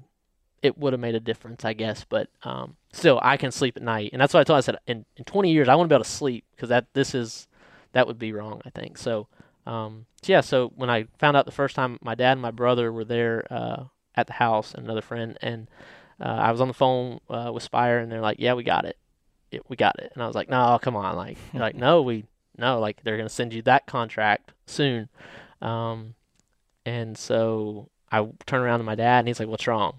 And I guess my face, and I was like, "We got the 42. Like we knew it was a possibility." So that was cool to have him and my brother there in person. How did they react? Uh, we hugged. Yeah, we just we were there in the basement. I think we were working on a carburetor, just messing around down there, uh, working on one of our four wheelers. It was they were here in Mooresville at my place. Uh, Yeah. neighbor. Neighbor. And um, so yeah, so that was uh, that was cool. And then this time I called him and I was like, "It's signed." He's like, "No way! Holy cow! Congratulations!" like he's in Florida working at the farm, and he's like, "That's." He's like, "We'll be there. We'll be at all of them." Is So- this relief or pressure now? Uh, what, what, what, what now the have? real work starts. Like I'm so excited to get farther into CGR because just in those three races, Josh Wise is kind of the guy they hand you off to. Yeah. Uh, Max Jones, uh, Doug Duchardt, they kind of like go to the back to Josh's office and do whatever he says. Just get in with Josh and do it. Granted, he is a fitness guru. Yes. Him and him and John Hunter take it serious. They bicycle like they do, and so he got me in spandex, like in the stationary in there, and like did a, like a baseline, and it was terrible. I was, I mean, like I felt I wiped up the floor because there was so much sweat. So this begs the question, man: Are you going to get a road bike? Because I, I definitely need somebody to ride with around around the house. Yeah. Because I ride all those roads. Do you? Yeah. Okay. It's it's no big. It's, it's awesome. He uh he keeps they keep threatening that I'm Yeah. gonna get one, so I think so. All right. I think I'm gonna. Well, you're I'm going to want to ride with somebody. Okay. So I'm, can show me I'm- the way I'm home. ready to rock All right. anytime. I've got. I can. We can find 40 miles any way you want to find 40? it around there. Yeah. It seems like a lot, doesn't it? He's like 40 miles. Take off I- the zero. Yeah. well, we'll start off with 20, work our way up to 30. only then to 20. 40. He says only 20. no, I, How I'm was with it your first time? How how was I that rode first? 16 miles in Atlanta in 2017, and you know the second race, third race of the season with Jimmy, and we got it was great. It was great, and we got to the end, and uh, they were going to continue to ride because they they ride 30, 40 miles every time, and I said, no, I think I'm good. I really was good. I don't think I could. I would probably not very not been very comfortable or happy if I had continued to ride. So Yeah. 16 was enough, Okay. but they ride I think it helps. Yeah. I think, Oh, and, I, and God, it so much. So like all the baseline stuff with Josh, that was what Yeah. really opened my eyes. Like one, the the fitness side. Like I know how much more I need to do there, uh, but just getting into the the basics of the race cars. Uh, Nick Harvey there is kind of their their GM of the Xfinity side, but also in the Cup side, and so. You know, I got to go with them and do the Cup test at Atlanta. That's right. ago, and so, so you that just was drove Cup car. 2019 package. Yep. Um, not going to be much different, honestly. The the fans, I don't think they'll see a big difference. We didn't have the drag ducts, so I think you know we were still able to race. Uh, Eric Jones was there; he was fastest car, just like they are now. Uh, I was able to hold him off the first time we raced. He we kind of just jockeyed around, uh, and then we ran like 10 laps hard, and I was out front, and I could just take his line away um, and keep him behind me. Uh, so that was cool. Uh, the track brought over like a little trophy, like you know the first Ah. first uh, 2019 package. So that was funny. Um, had some fun with that, but, but yeah, just trying to get as far into CGR because right now it's everything is well. Th- this is how Kyle likes it, and this is how this is. We do this because Kyle likes this, and Kyle Yeah. doesn't like that, and even down to like the window braces. Kyle's made a comment that you know this this one is bent, and he his eye he'll he notices that he stares at it, and if he, you know uh, catches his attention, and they got these fancy glasses uh, that track your eye movement and stuff, and mine are like I mean they're scattered all over the place when That's I'm in the race car. So um, just trying to fine tune all that. My hand speed, man, I, I shake the wheel on entry. I, I do a lot of correcting, um, and I have to get more comfortable with my entry and slowing my hands down. And you know, now with the SMT data, making all those lines a lot more smooth, which every driver is working on. But I really want to try to let them teach me, uh, you know, how they want me to drive these race cars. Yeah. Uh, do you know? Can you tell us how any of the stru- the structure of the contract, the deal, how long it is? Uh, it's one year. One year Yeah, deal. Yeah, yeah. So one shot. well, I don't know. I feel like If you go out there and continue to perform, it'll be longer. That's what the- you feel the- like, right? This is only only started. I mean, there, there's gonna be bad days. We all know that. Um, and and they that's what they said. Like, well, going into the three races, they said if we go run tenth, the Spire, they said we're all quitting. We're all getting out of racing because we don't know what we're doing. Because we all believed in this. They did, and I did. They said if we if we don't go run good, then we need to stop. Um, so that's the same way next year. Like we need to. Uh, you know, we want to compete, um, and obviously the 42 car is one of the best out there. So I just want uh, the biggest thing I want to do my job. Like I look at Chip and I'm like, man, I don't want him mad at me. I don't want Max Jones mad at me, Doug Duchardt, like the Spire guys. Like if I underperform, you know, I just, I just want to do my job. So there's gonna be some days like at Richmond where we we couldn't keep up with y'all. Luckily the cautions fell the right way and I was able to jump on the restarts and, and hold y'all off. But I mean, y'all y'all had us covered. Like you drove away from me all night, you know, and I couldn't even see you at some points Yeah. running tenth. So trying to maximize every, and just do my job. Like that's that's the only thing. I ran ninth in that race the year before, and don't know why. Uh, we came back and ran so good. Don't but know. you won.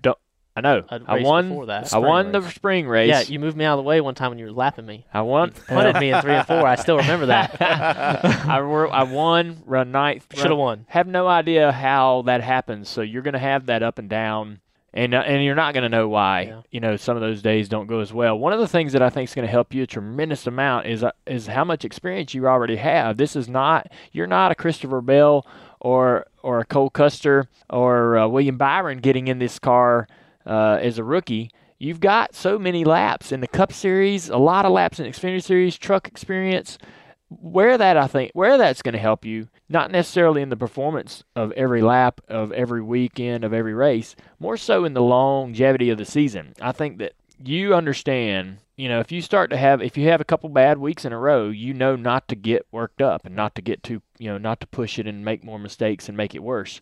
And you also know, you know, how to point your way into positions to do well in the championship. Um, you obviously did- you obviously had to be cognizant of that all season long, driving that four car to try to make that playoff, Yep. which you did, and uh, you beat teams that you shouldn't have beat, Mhm. you know, uh, to get in that position.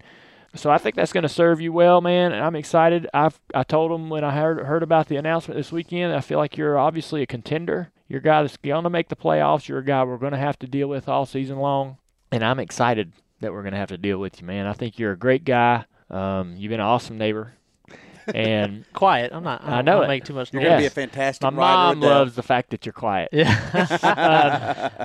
But we, uh, there's so many people pulling for you, man, and it's just uh, the story's just going to keep getting wrote and keep getting better.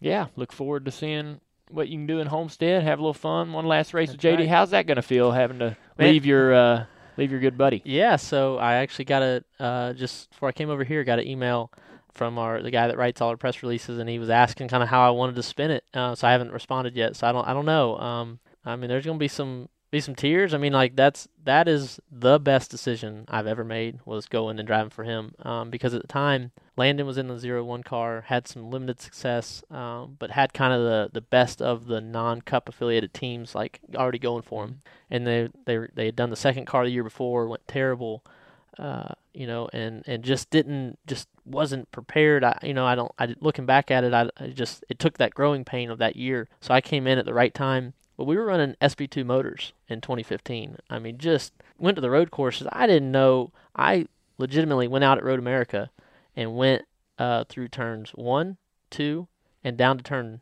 They call it five. There's two. I don't know where three and four are at Road America, but five is a long straightaway, then a downhill braking, heavy braking zone to a left. I downhill braked and got on the left side because I thought I was at Canada Corner. I thought I was coming up to make a right, and I get down there and I'm looking, looking, looking. And I'm like, that wall is not moving. I can't turn right, and I'm like, oh my gosh, where am I? I have no. So then I was lost. So I just putted around uh, that whole practice session, just kind of learning the track. So just like thinking back on all that, all those times, or that's where I say like, if I'd have been in the CGR car, then I would have been terrible, and I wouldn't, have, I wouldn't Right. have gotten what the car. And that's, and I see Too guys much jump into it, and they think that you have to be on a KBM truck two years, jump to Gibbs or jump to wherever, and you have to be on this plan, like get the cup, get the cup. Like I don't think that's the way you need to do it. I think you can do so much better by just by learning this stuff. It's hard. Like this Yeah. stuff's hard Oh yeah, and and the pressure's high these days and and guys are bringing bringing sponsors they feel like they have to get the cup to pay back or to, to get it where they can be established and man since i've came in in 2011 i mean i can't even count how many guys had better opportunities than me but just spent way too much too soon and then they're gone they just they run out of funding they run out of the drive they feel like they you know they didn't do a good job and and if i would have failed in the 42 i would have probably went away too because i would have i would have known then i didn't need to be doing this yeah. um, so that's what the biggest thing is like. You know, I'm nervous as can, like as I can be that of how I'm going to do next year, but like I know I know what the cap- like the potential is, and I know that if everything goes right, we can do really well. Um, but it's going to take a lot of work to get there, and that's that like that's that's exciting to me. Like, Well, if it's at all possible, with all this pressure and all this uh, expectation, enjoy it. All right, try to soak Amen. try to think about it every once in a while and just really enjoy like you you you took that moment in that car at Darlington to, look around and appreciate that opportunity and, and look at that It nice was the race cleanest car. car, I've ever Right. been in. It was the nicest I car. I can imagine exactly what was going through Went down to the test at Atlanta, and they made a comment after my first run. Yeah, sorry, the brake pedal isn't isn't uh, it's too far to the left. And I said, Yeah. what? They said, well, how we would have set it up for you, but we didn't have time, and it's Right. it's to the left. It was like three eighths of an inch, and I said, it was Matt McCall. I said, McCall, this is the nicest car I have ever been in. Like by far, like the best handling. Like it drove around Atlanta, granted with the package we were wide open. I was like, but man, like everything this car does is what I've always looked for. Like that's that's it. Uh, granted, they had 1,300 more counts of downforce in the current Cup car with that Yeah. package, uh, so they handled really well. But I was like, I can feel the car. Like I, the car is doing everything, and I was like, that. Like man, this is thi- like that was another moment. I was like, this is the best. Like this is the best I've ever been in. So I was I say thank you a lot to them. And Yeah. they um when the when the test team asked the Xfinity team what to expect from me, I said, "Oh, I'll do a good job. I'll go fast, and he'll say thank you ten million times. So just get ready for it." and I did. So You know one thing I love about you is there's a lot of people in this sport. Dale Jr. would back this up that, that would say that uh, these days you can only get rides if if you come with a lot of money. Your dad's got a lot of money, whatever it is, um, and that's how basically the sponsorship game works. But you actually earned your sponsor by an impression, by impressing them, not even on the racetrack to begin with, which is a, what, uh, another thing. So you are a bit of an exception to the rule. Would you agree to that? Th- Ye- these days in the current climate. Yeah, yeah, I think so. I mean, there's a lot of different ways to get into this sport, but I think people can really appreciate the way that Ross has done it. You can see that in the reaction the fans have to his success and him being on the racetrack, him getting this opportunity. We'll see it next year, all throughout the year, as he races. Uh, The fan reaction to his. You Yeah, know, I mean that's where Jeff Carpoff and Paulette they they need the credit. I mean I don't just say that because like this hat They is, do. is like stitched into my head now. Sure. It's, I mean it's like it's this hat's not coming off. Right. They had Kyle Larson like they they they have him like he he's their cup guy, but they they wanted and uh, like they want an Xfinity guy. Like they want somebody that's and I'm I want to be their guy. Like I want them. like forever. I want like no matter what. Like even if next year went terrible and whatever. Like I will like the Carpoffs will always be a phone call away, and I will always go see them like for the rest of my life. Because for better or worse, like they've changed my life. Yeah, man. I tell you what, it's it's unusual to be cheering for the competition sometimes. But in this case, I'm with you now. You, I'm, I'm bought and sold. Dale Jr.'s been he's been big on uh, on the Ross uh, uh, train Yep. uh, for a while, and uh, yeah, I'm you, you've won me over as well. Yep. I, All right. I, I love it. I love it. Well, thanks for coming in, buddy. Thank, Thank you, man. Appreciate your Thank time. All right, so everybody that's tuning in, are we feel are people are people coming in? People are just starting to come in, Dale, and uh, Yeah. Ask Junior, presented by Nationwide, uh, doing this deal live now on YouTube. It's pretty darn cool. Can they see you? They could, they could, they can't see me, But which they is can hear you. meaning, yeah, which means the ratings are going to go up has to since be they can't see me. weird for them to be hearing someone else they can't see. All right, so this is uh, the Ask Junior portion of our podcast, YouTube Live, It's brought to you by Nationwide. Mike, They're on your side. That's fact. They're Yeah. on your side. Yeah, you know what, Dale? Uh, there was an Ask Junior question that came in on tw- that we wanted to talk about anyway, since we're live. Some guy got a, got a piece of your car. What was it from Homestead Yeah. or whatever? 1997 or 98?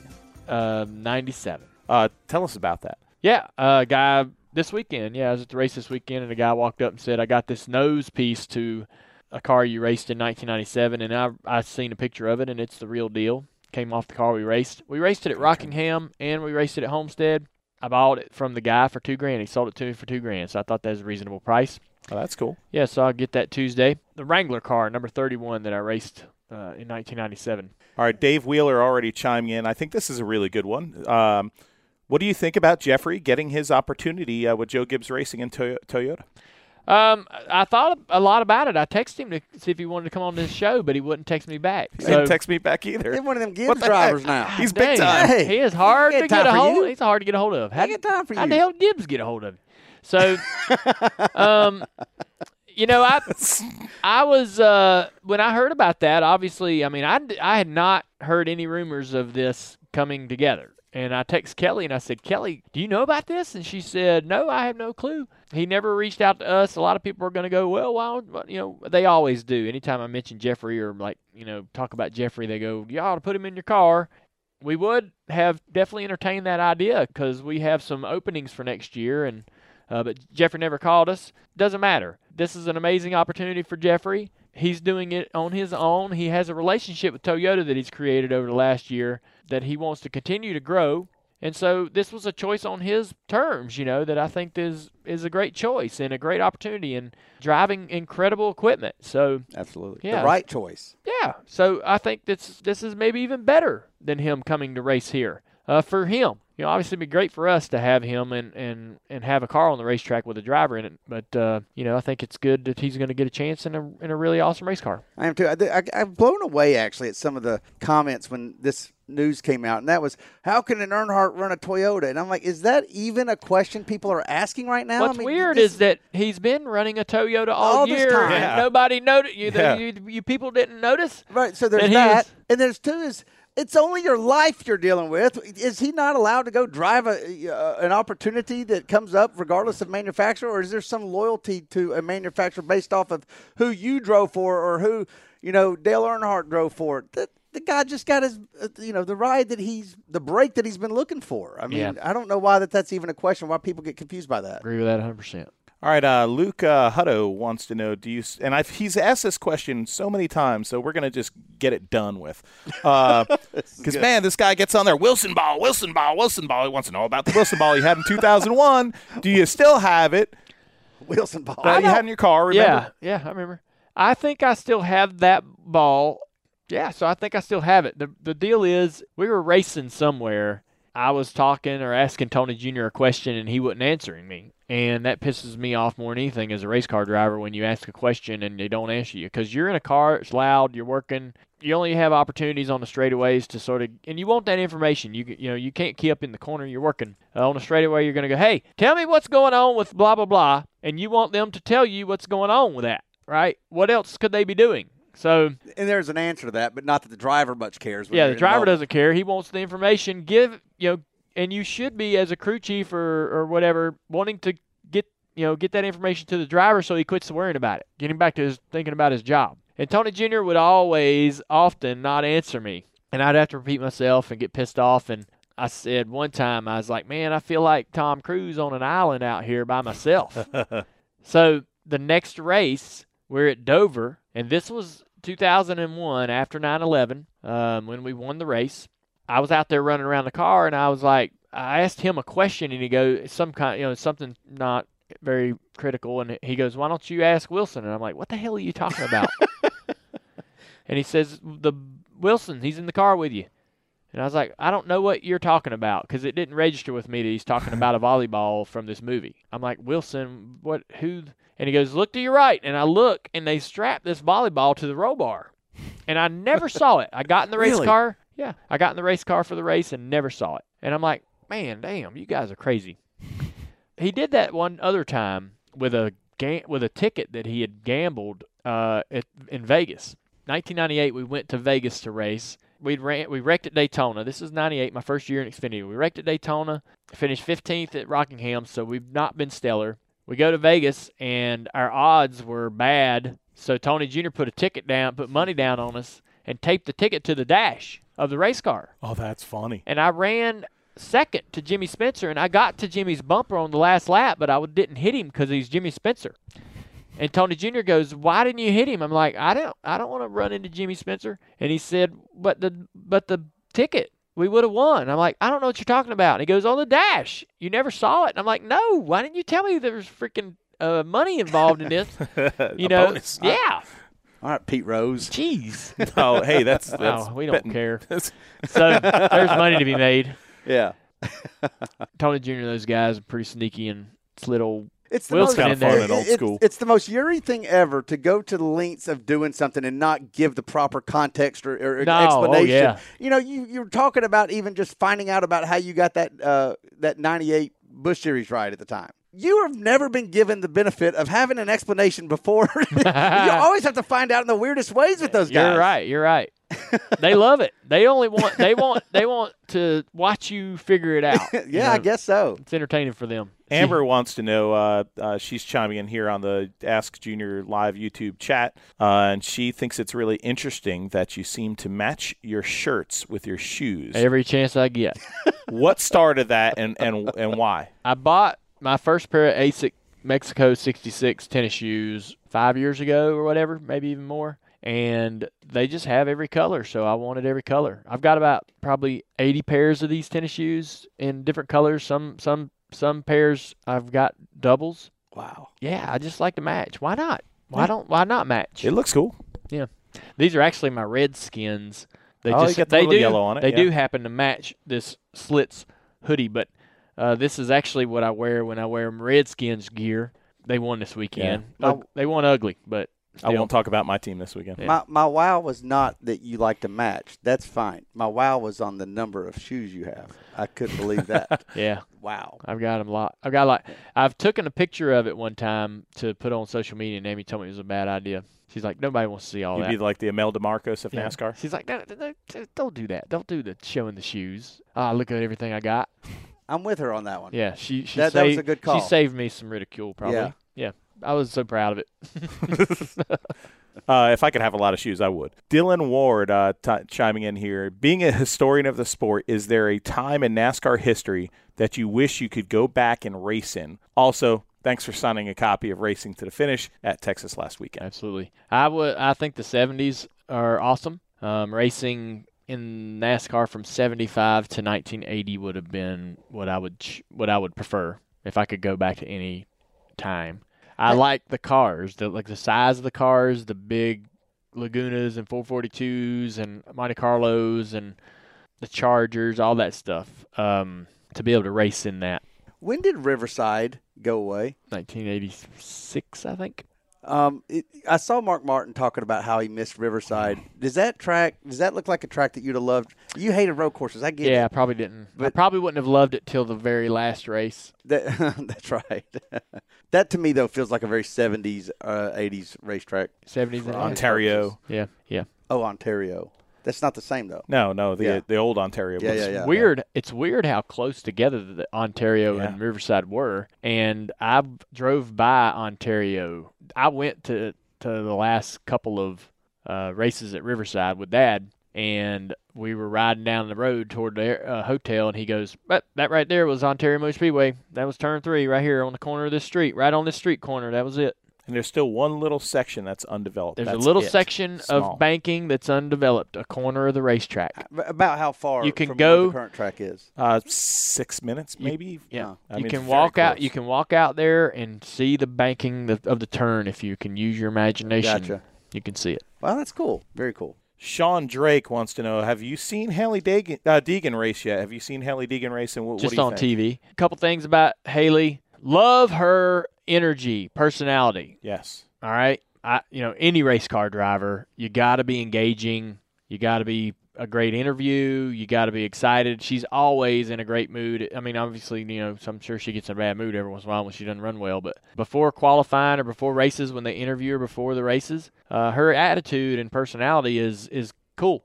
You know, and and exciting. I look forward to seeing her race more and get more experience and seeing how that progresses for her. How her how her results progress. And she's uh She won this year, right? yeah Yeah. she's she's got she's in great position to to to make it. She's in a good she's on a good path to get into the Xfinity Series one day, trucks, maybe even the Cup Series if everything worked out the right way. But her attitude and personality is one of the one thing that's something you can't teach. That's something you don't you can't learn and you can't fake. Austin Duggan chiming in here. What are your thoughts on Jenna Fryer's comments about driver media availability and Kevin Harvick's giving her a hard time after the race? Um, Jenna has always sort of baited drivers a bit.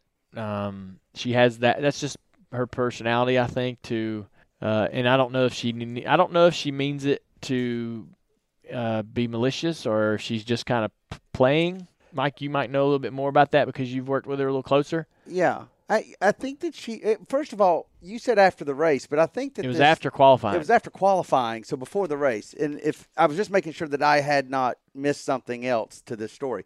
I think that Jenna, first of all, Kevin kind of started that. yeah. Kevin started the uh, "oh, good to see you at the racetrack" thing, and nothing wrong with the way he said that or what he did. I think that it was just two very sarcastic and uh, people being sarcastic with each other, and that's that's Jenna. Jenna does that with the Kevin Harvicks, the Tony Stewarts, because they do that. They, they kind of feed it and they kind of start it. And they, All- they enjoy prodding each other, and that's really all I took from that. I didn't, you know, people that got mad or upset with Jenna just don't know the nature. Kevin would have never said that to somebody that he didn't like or didn't uh, want to just give a little ribbing and prodding. You don't do that with people Yeah. that you don't know or don't like. Yeah, I guess. I think. I don't know if they like each other. I just know that um, Jenna and Tony Stewart used to do that, and they were friends. You know, they Right, did hang out. They did. They did spend time around each other and and and were pals. I don't know if they still are, but I Um, think that people have a weird. They don't. they- don't know how to receive Jenna. The fact that she is one very opinionated, and two um, is friends with people that she covers. well, this brings up something that you wanted to talk about. A, tweet from Jeff Gluck. oh yeah. Okay. Oh yeah. So this is a great time to.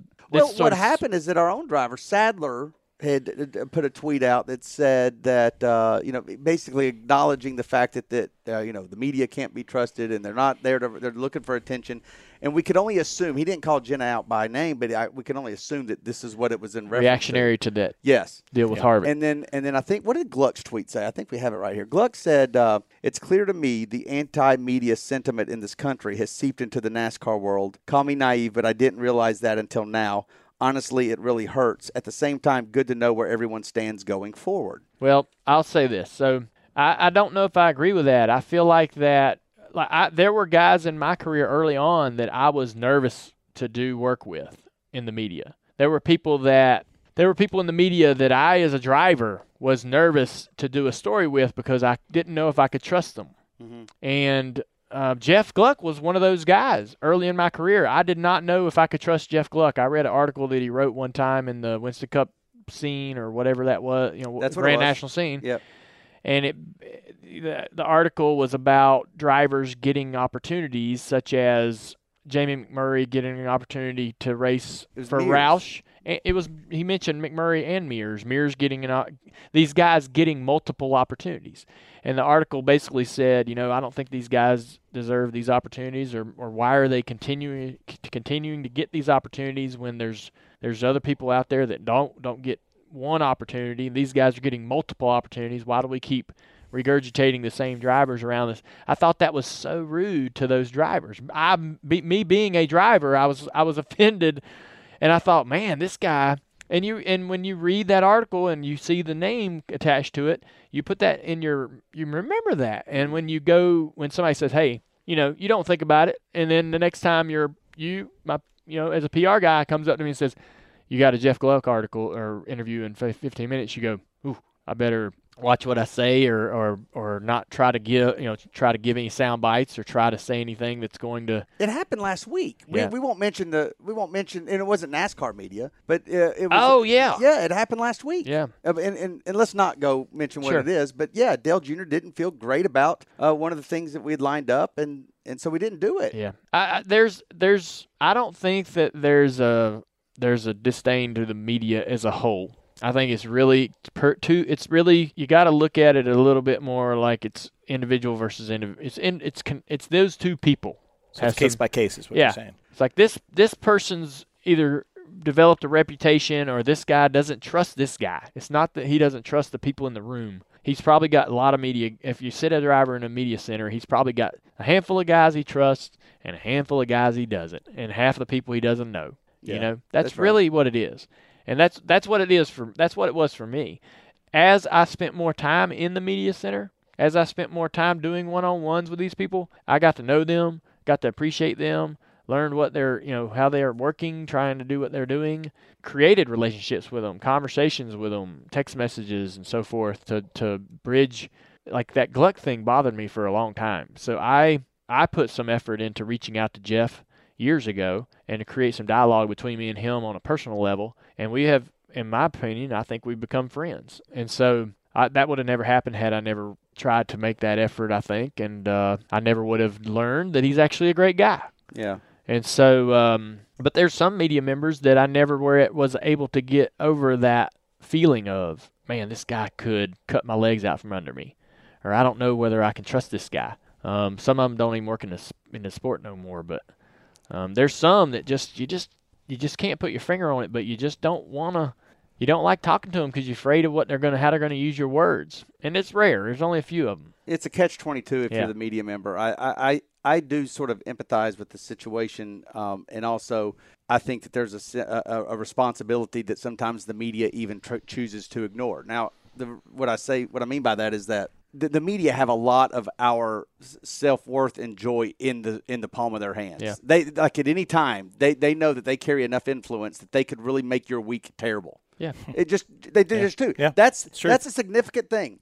And because so, we hold them to a standard and expect them to not make our weeks bad or months bad and, and, and knowing that they got a job to do, they got to do this, they got to report. So it's also an obligation for us to not give them that material. But the thing I think is a little tricky here is that uh, if people literally get mad at Jenna because of the friendship she has, Dale Jr. silly. just gave you Dale Jr. just gave you the reason why that's beneficial to the driver or the athlete. It's beneficial to both. You yes, because because one is you've got to be able to establish a trust with them. yes. And without it, you are going to not want to do inter- interviews with them. You're not going to want to give them the story. Now, social media goes in there and makes this thing very complex. And and I will also say this: I think Jeff was taking. I, I- I failed to mention one other thing. He had made a tweet.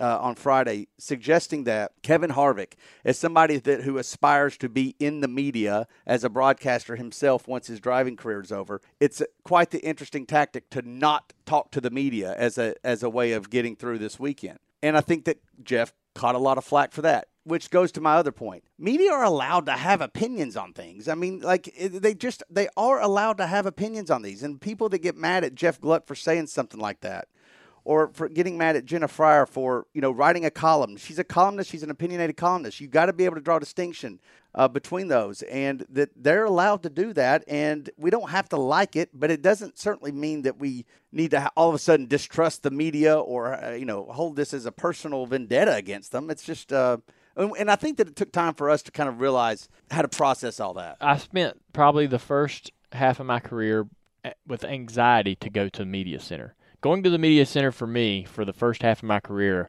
was, oh damn, don't stick your foot in your mouth. Don't do anything that's going to create a story that ain't a story.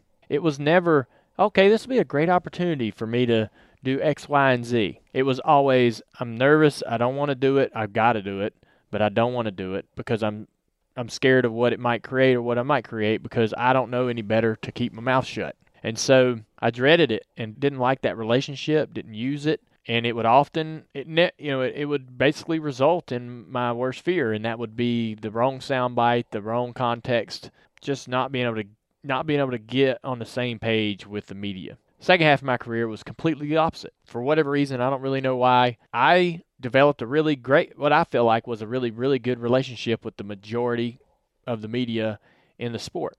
You know, when I was good to them, they were good to me, vice versa, and we just continued that relationship. And was there was more and more respect. And you're, you know, you need a com- you need a co- comment or a quote about X. All right, no problem. Here it is. And trying to give them everything that I, everything that they asked for, whenever they asked for it. And the relationship became more and more warm, and I started to appreciate them uh, instead of fear that experience. I started to appreciate them as individuals and people. But I feel like that you got to, you know, as a driver, you got to be able to uh, have a great relationship with the media.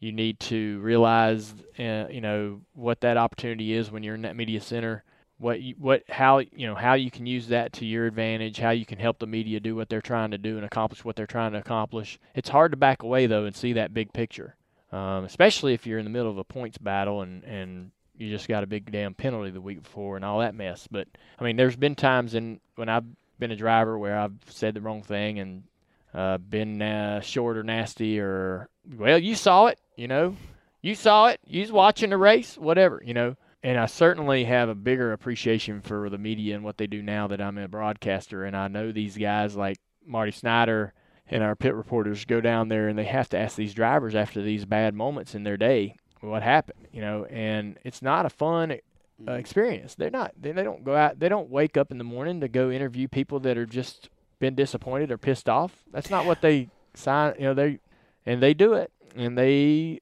you know, oftentimes get a snarky snap response from the driver and they have to continue doing their job, you know. And so I've seen it from this side, which makes me really appreciate it even more. Uh, what that media member has to deal with sometimes when it comes to the drivers, me being one of them, uh, and how we can be. I think also, you know, looking at Parker, you know, you talked about that last week. Yeah. It, it's it's easier to take a question from somebody. Nothing against you know some of the guys that haven't held a steering wheel, Yeah. but when you're when you're Yeah, taking yeah, a question from somebody that's Not never drove a race car. yeah, Yeah. I, yeah. I mean, it's uh, as a driver for me, it was easy to to think that way and go, well, you know, this this person, I, you know, this person never drove a race car, and this is so frustrating. But now now that I'm on the other, I see. I've said it over and over. I see everything about the sport completely different now that I'm not a driver and I'm in the broadcast booth. I had no idea how hard these people were working to get the job done that they do um, each week. So all that said, did you have an issue with Jenna Fryer or Kevin Harvick in that case, or did you just think that that was a, a, a no a no big That was deal? Jenna being Jenna and Harvick Right. being Harvick. that's, that's exactly how I saw perfect it. for each yeah. No, that, that really. If, you- if you perfect get, for each other. if you get mad at Jenna for that situation, you also have to get mad at Marty Smith for being friends and, and, and for having dialogue back and forth, something like something like that, like the way he would be with Jimmie Johnson, or you'd Yeah. have to get mad at Matt Yocum for the way he would be with Tony Stewart, which was no small task to have to interview Tony Stewart in those situations. Yet Yocum, because of his friendship with him, was always able to be the Tony Stewart guy. Yeah. It wasn't because of his uh, he was some extraordinary interviewer. It was because of the relationship. you work to get those inroads. Hey, uh, let's uh, move on here because there's a lot of people in the chat. um, Judson, O'Me- uh, Judson O'Neill, we're going to put something to bed right now. And I'm going to call it, and I think you're going to agree with me. Judson O'Neill had a question that I just know you love to to answer. It was if you're str- if you're if you're stranded on a desert island, who would you rather be with, Casey uh, Mears or Kyle Busch? So let's just put it to the end. This is the last time we do a stranded. the last last stranded- one. Done. First of all, it's last not one. the last time. No, it's the last time. I'm, while I'm here, No. this will be the last time. Why Casey Mears and, and I don't know. Casey Kyle Mears and Kyle Busch. Busch are two polar opposites. Casey's just one of the most fun, chill guys to have a beer with and hang out with ever. And you would describe Kyle as Kyle is just a well. My interaction with Kyle, he's just a racer. That's it. Like guy likes to You talk went- about you- racing. you went too easy. He's just a racer. Like, what do you mean? He's Yeah. just a racer. Expand on that. No Yeah. bones about it. He likes to talk about racing. When he's not racing, he likes to talk about racing. He likes to race. But assume there were bones about it. What bones would they I don't be? hang out and drink beer with Kyle Busch like I have with like a Casey. My interactions with Kyle are at the short track. You know, so it's a little different. This is still not answering the question. He's avoiding. So what's He the is. question? No, I'm not avoiding it. Tell You me. are. You're an I'll be honest. Yeah. I promise. What? what Explain mean? Kyle Busch. Intense and I'd say kind of one dimensional. There you go. One dimension. All right. Not a I- bad you thing, want but multi-dimensional Casey Mears or So who do you one-dimensional want? Which Kyle one? Busch? Man, Last time you can answer this. Not the last time. it isn't the last time.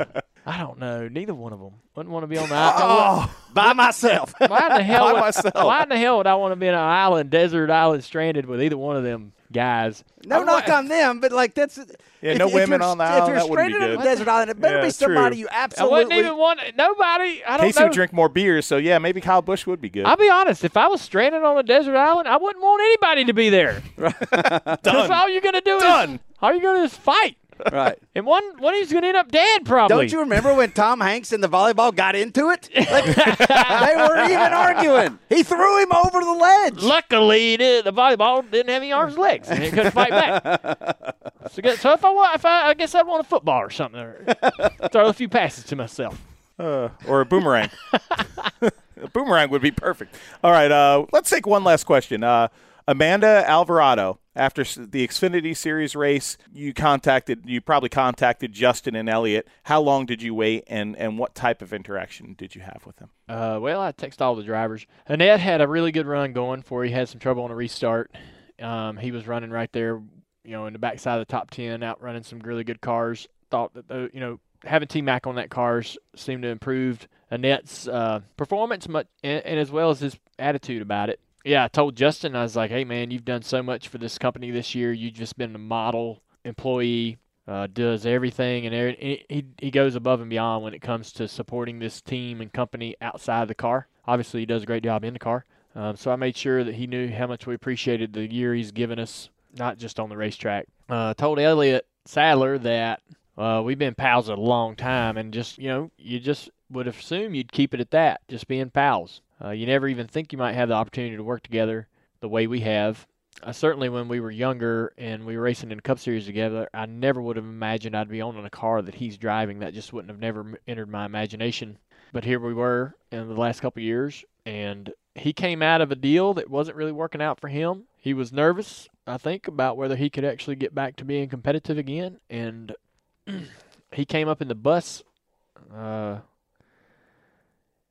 at the end of 2000, whenever I don't know, the year before he came here. He came up in the bus, and uh, I said, "You're gonna get to work with Kevin Meendering," and he's like, "I don't know him." That's right. I remember this.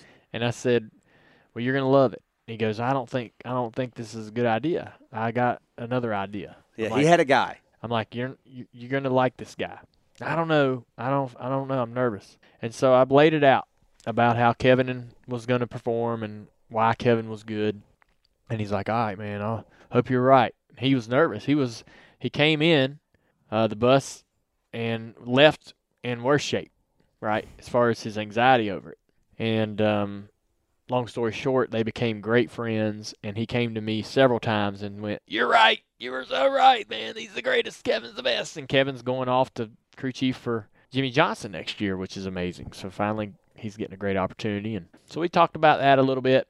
And um, I told Tyler Reddick, I said, time to focus. I was like, this is going to be the most important week of your life as far as preparing for this race and, you know, watching video, whatever he needs to do. And I just uh, told him, I was like, you've done a great job getting yourself here. This is the most important week of your racing, young racing career. Be, make, make sure you feel like you're ready and focused and prepared uh, for Homestead. And um, he said he will be ready. He said he's already started planning his week as far as how he can do that. So I'm excited because Tyler, I think that, you know, watching him at Kansas, he did a really good job running the high side. That's going to be critical at Homestead. This is the car. This ain't the exact car, but this is the team that won the championship last year. They went into that race and made and got it done with William Byron. And Dave Elenz feels like they have every opportunity. They, there's no reason why they can't go in there and win this championship with Tyler. Tyler's moving on to RCR next year. Hate to see that happen because we were, you know, obviously sitting here with a chance to win the championship with him this year.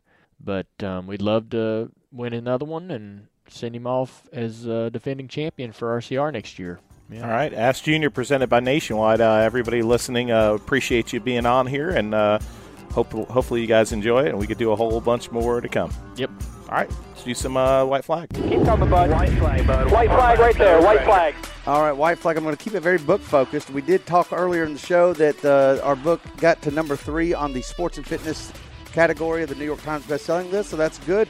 Dale Jr., how'd your book signing go? Because you got one more at Homestead, Miami. Uh, you had a book signing this past week at Phoenix. Was it a good one? Yeah, it was. A lot of folks came out. Very, uh, very fun to see folks and talk to them about the book. A lot of them obviously haven't read it because they purchased it right there at the racetrack. But there were about five or six people that in line that had read the book, and that gave me a great idea to send Tony Mayoff out into the line to sort of get some people to talk on our Instagram story, my personal Instagram story, about their experience reading the book. What, Awesome. what better way to promote this book than straight from the people that have read it? And so, you know, we you can read in a Twitter timeline, but to hear somebody and and and hear their expressions and emotions over it, uh, I thought was very helpful Yeah. uh, to encourage other people to read it. Obviously, it's just great to hear people say great things about the book. You know, Yeah. when it, when so much goes into it.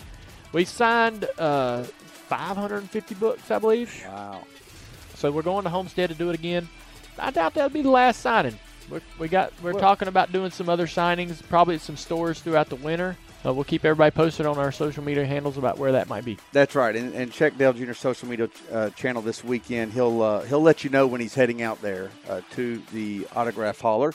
That's Um, right. And uh, yeah, and the other thing I'll say about the book is that um, you know as as it as we now have done our last media tour, I think that what you just hit on is very important to us, and that is really kind of now hearing the, the, the takeaways from the people that are reading it. That means a lot to us, and it also is going to kind of keep the fuel through the winter on uh, getting this book promoted. So, very good stuff there. The other thing I was going to say here is that this is an hour long television show on NBC Sports Network.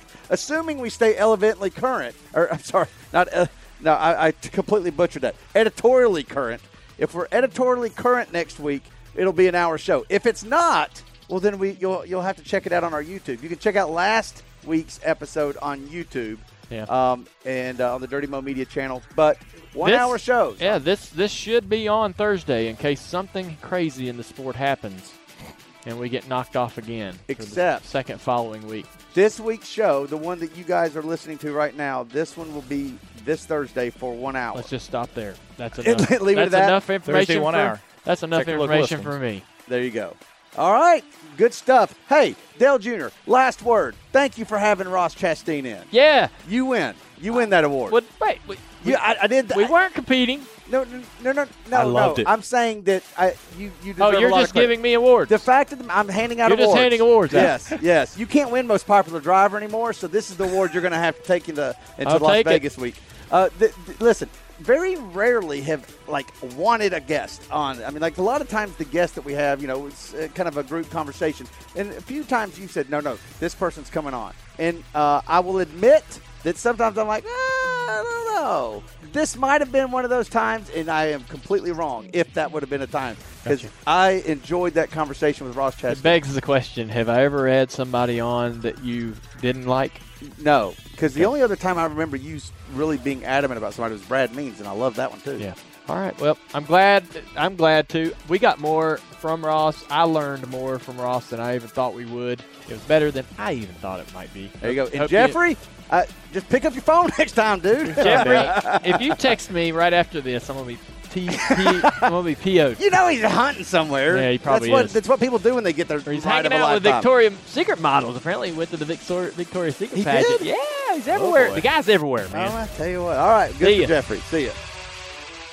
Check out Dirty Mo Media on YouTube, Twitter, Facebook, and Instagram. Dirty Mo.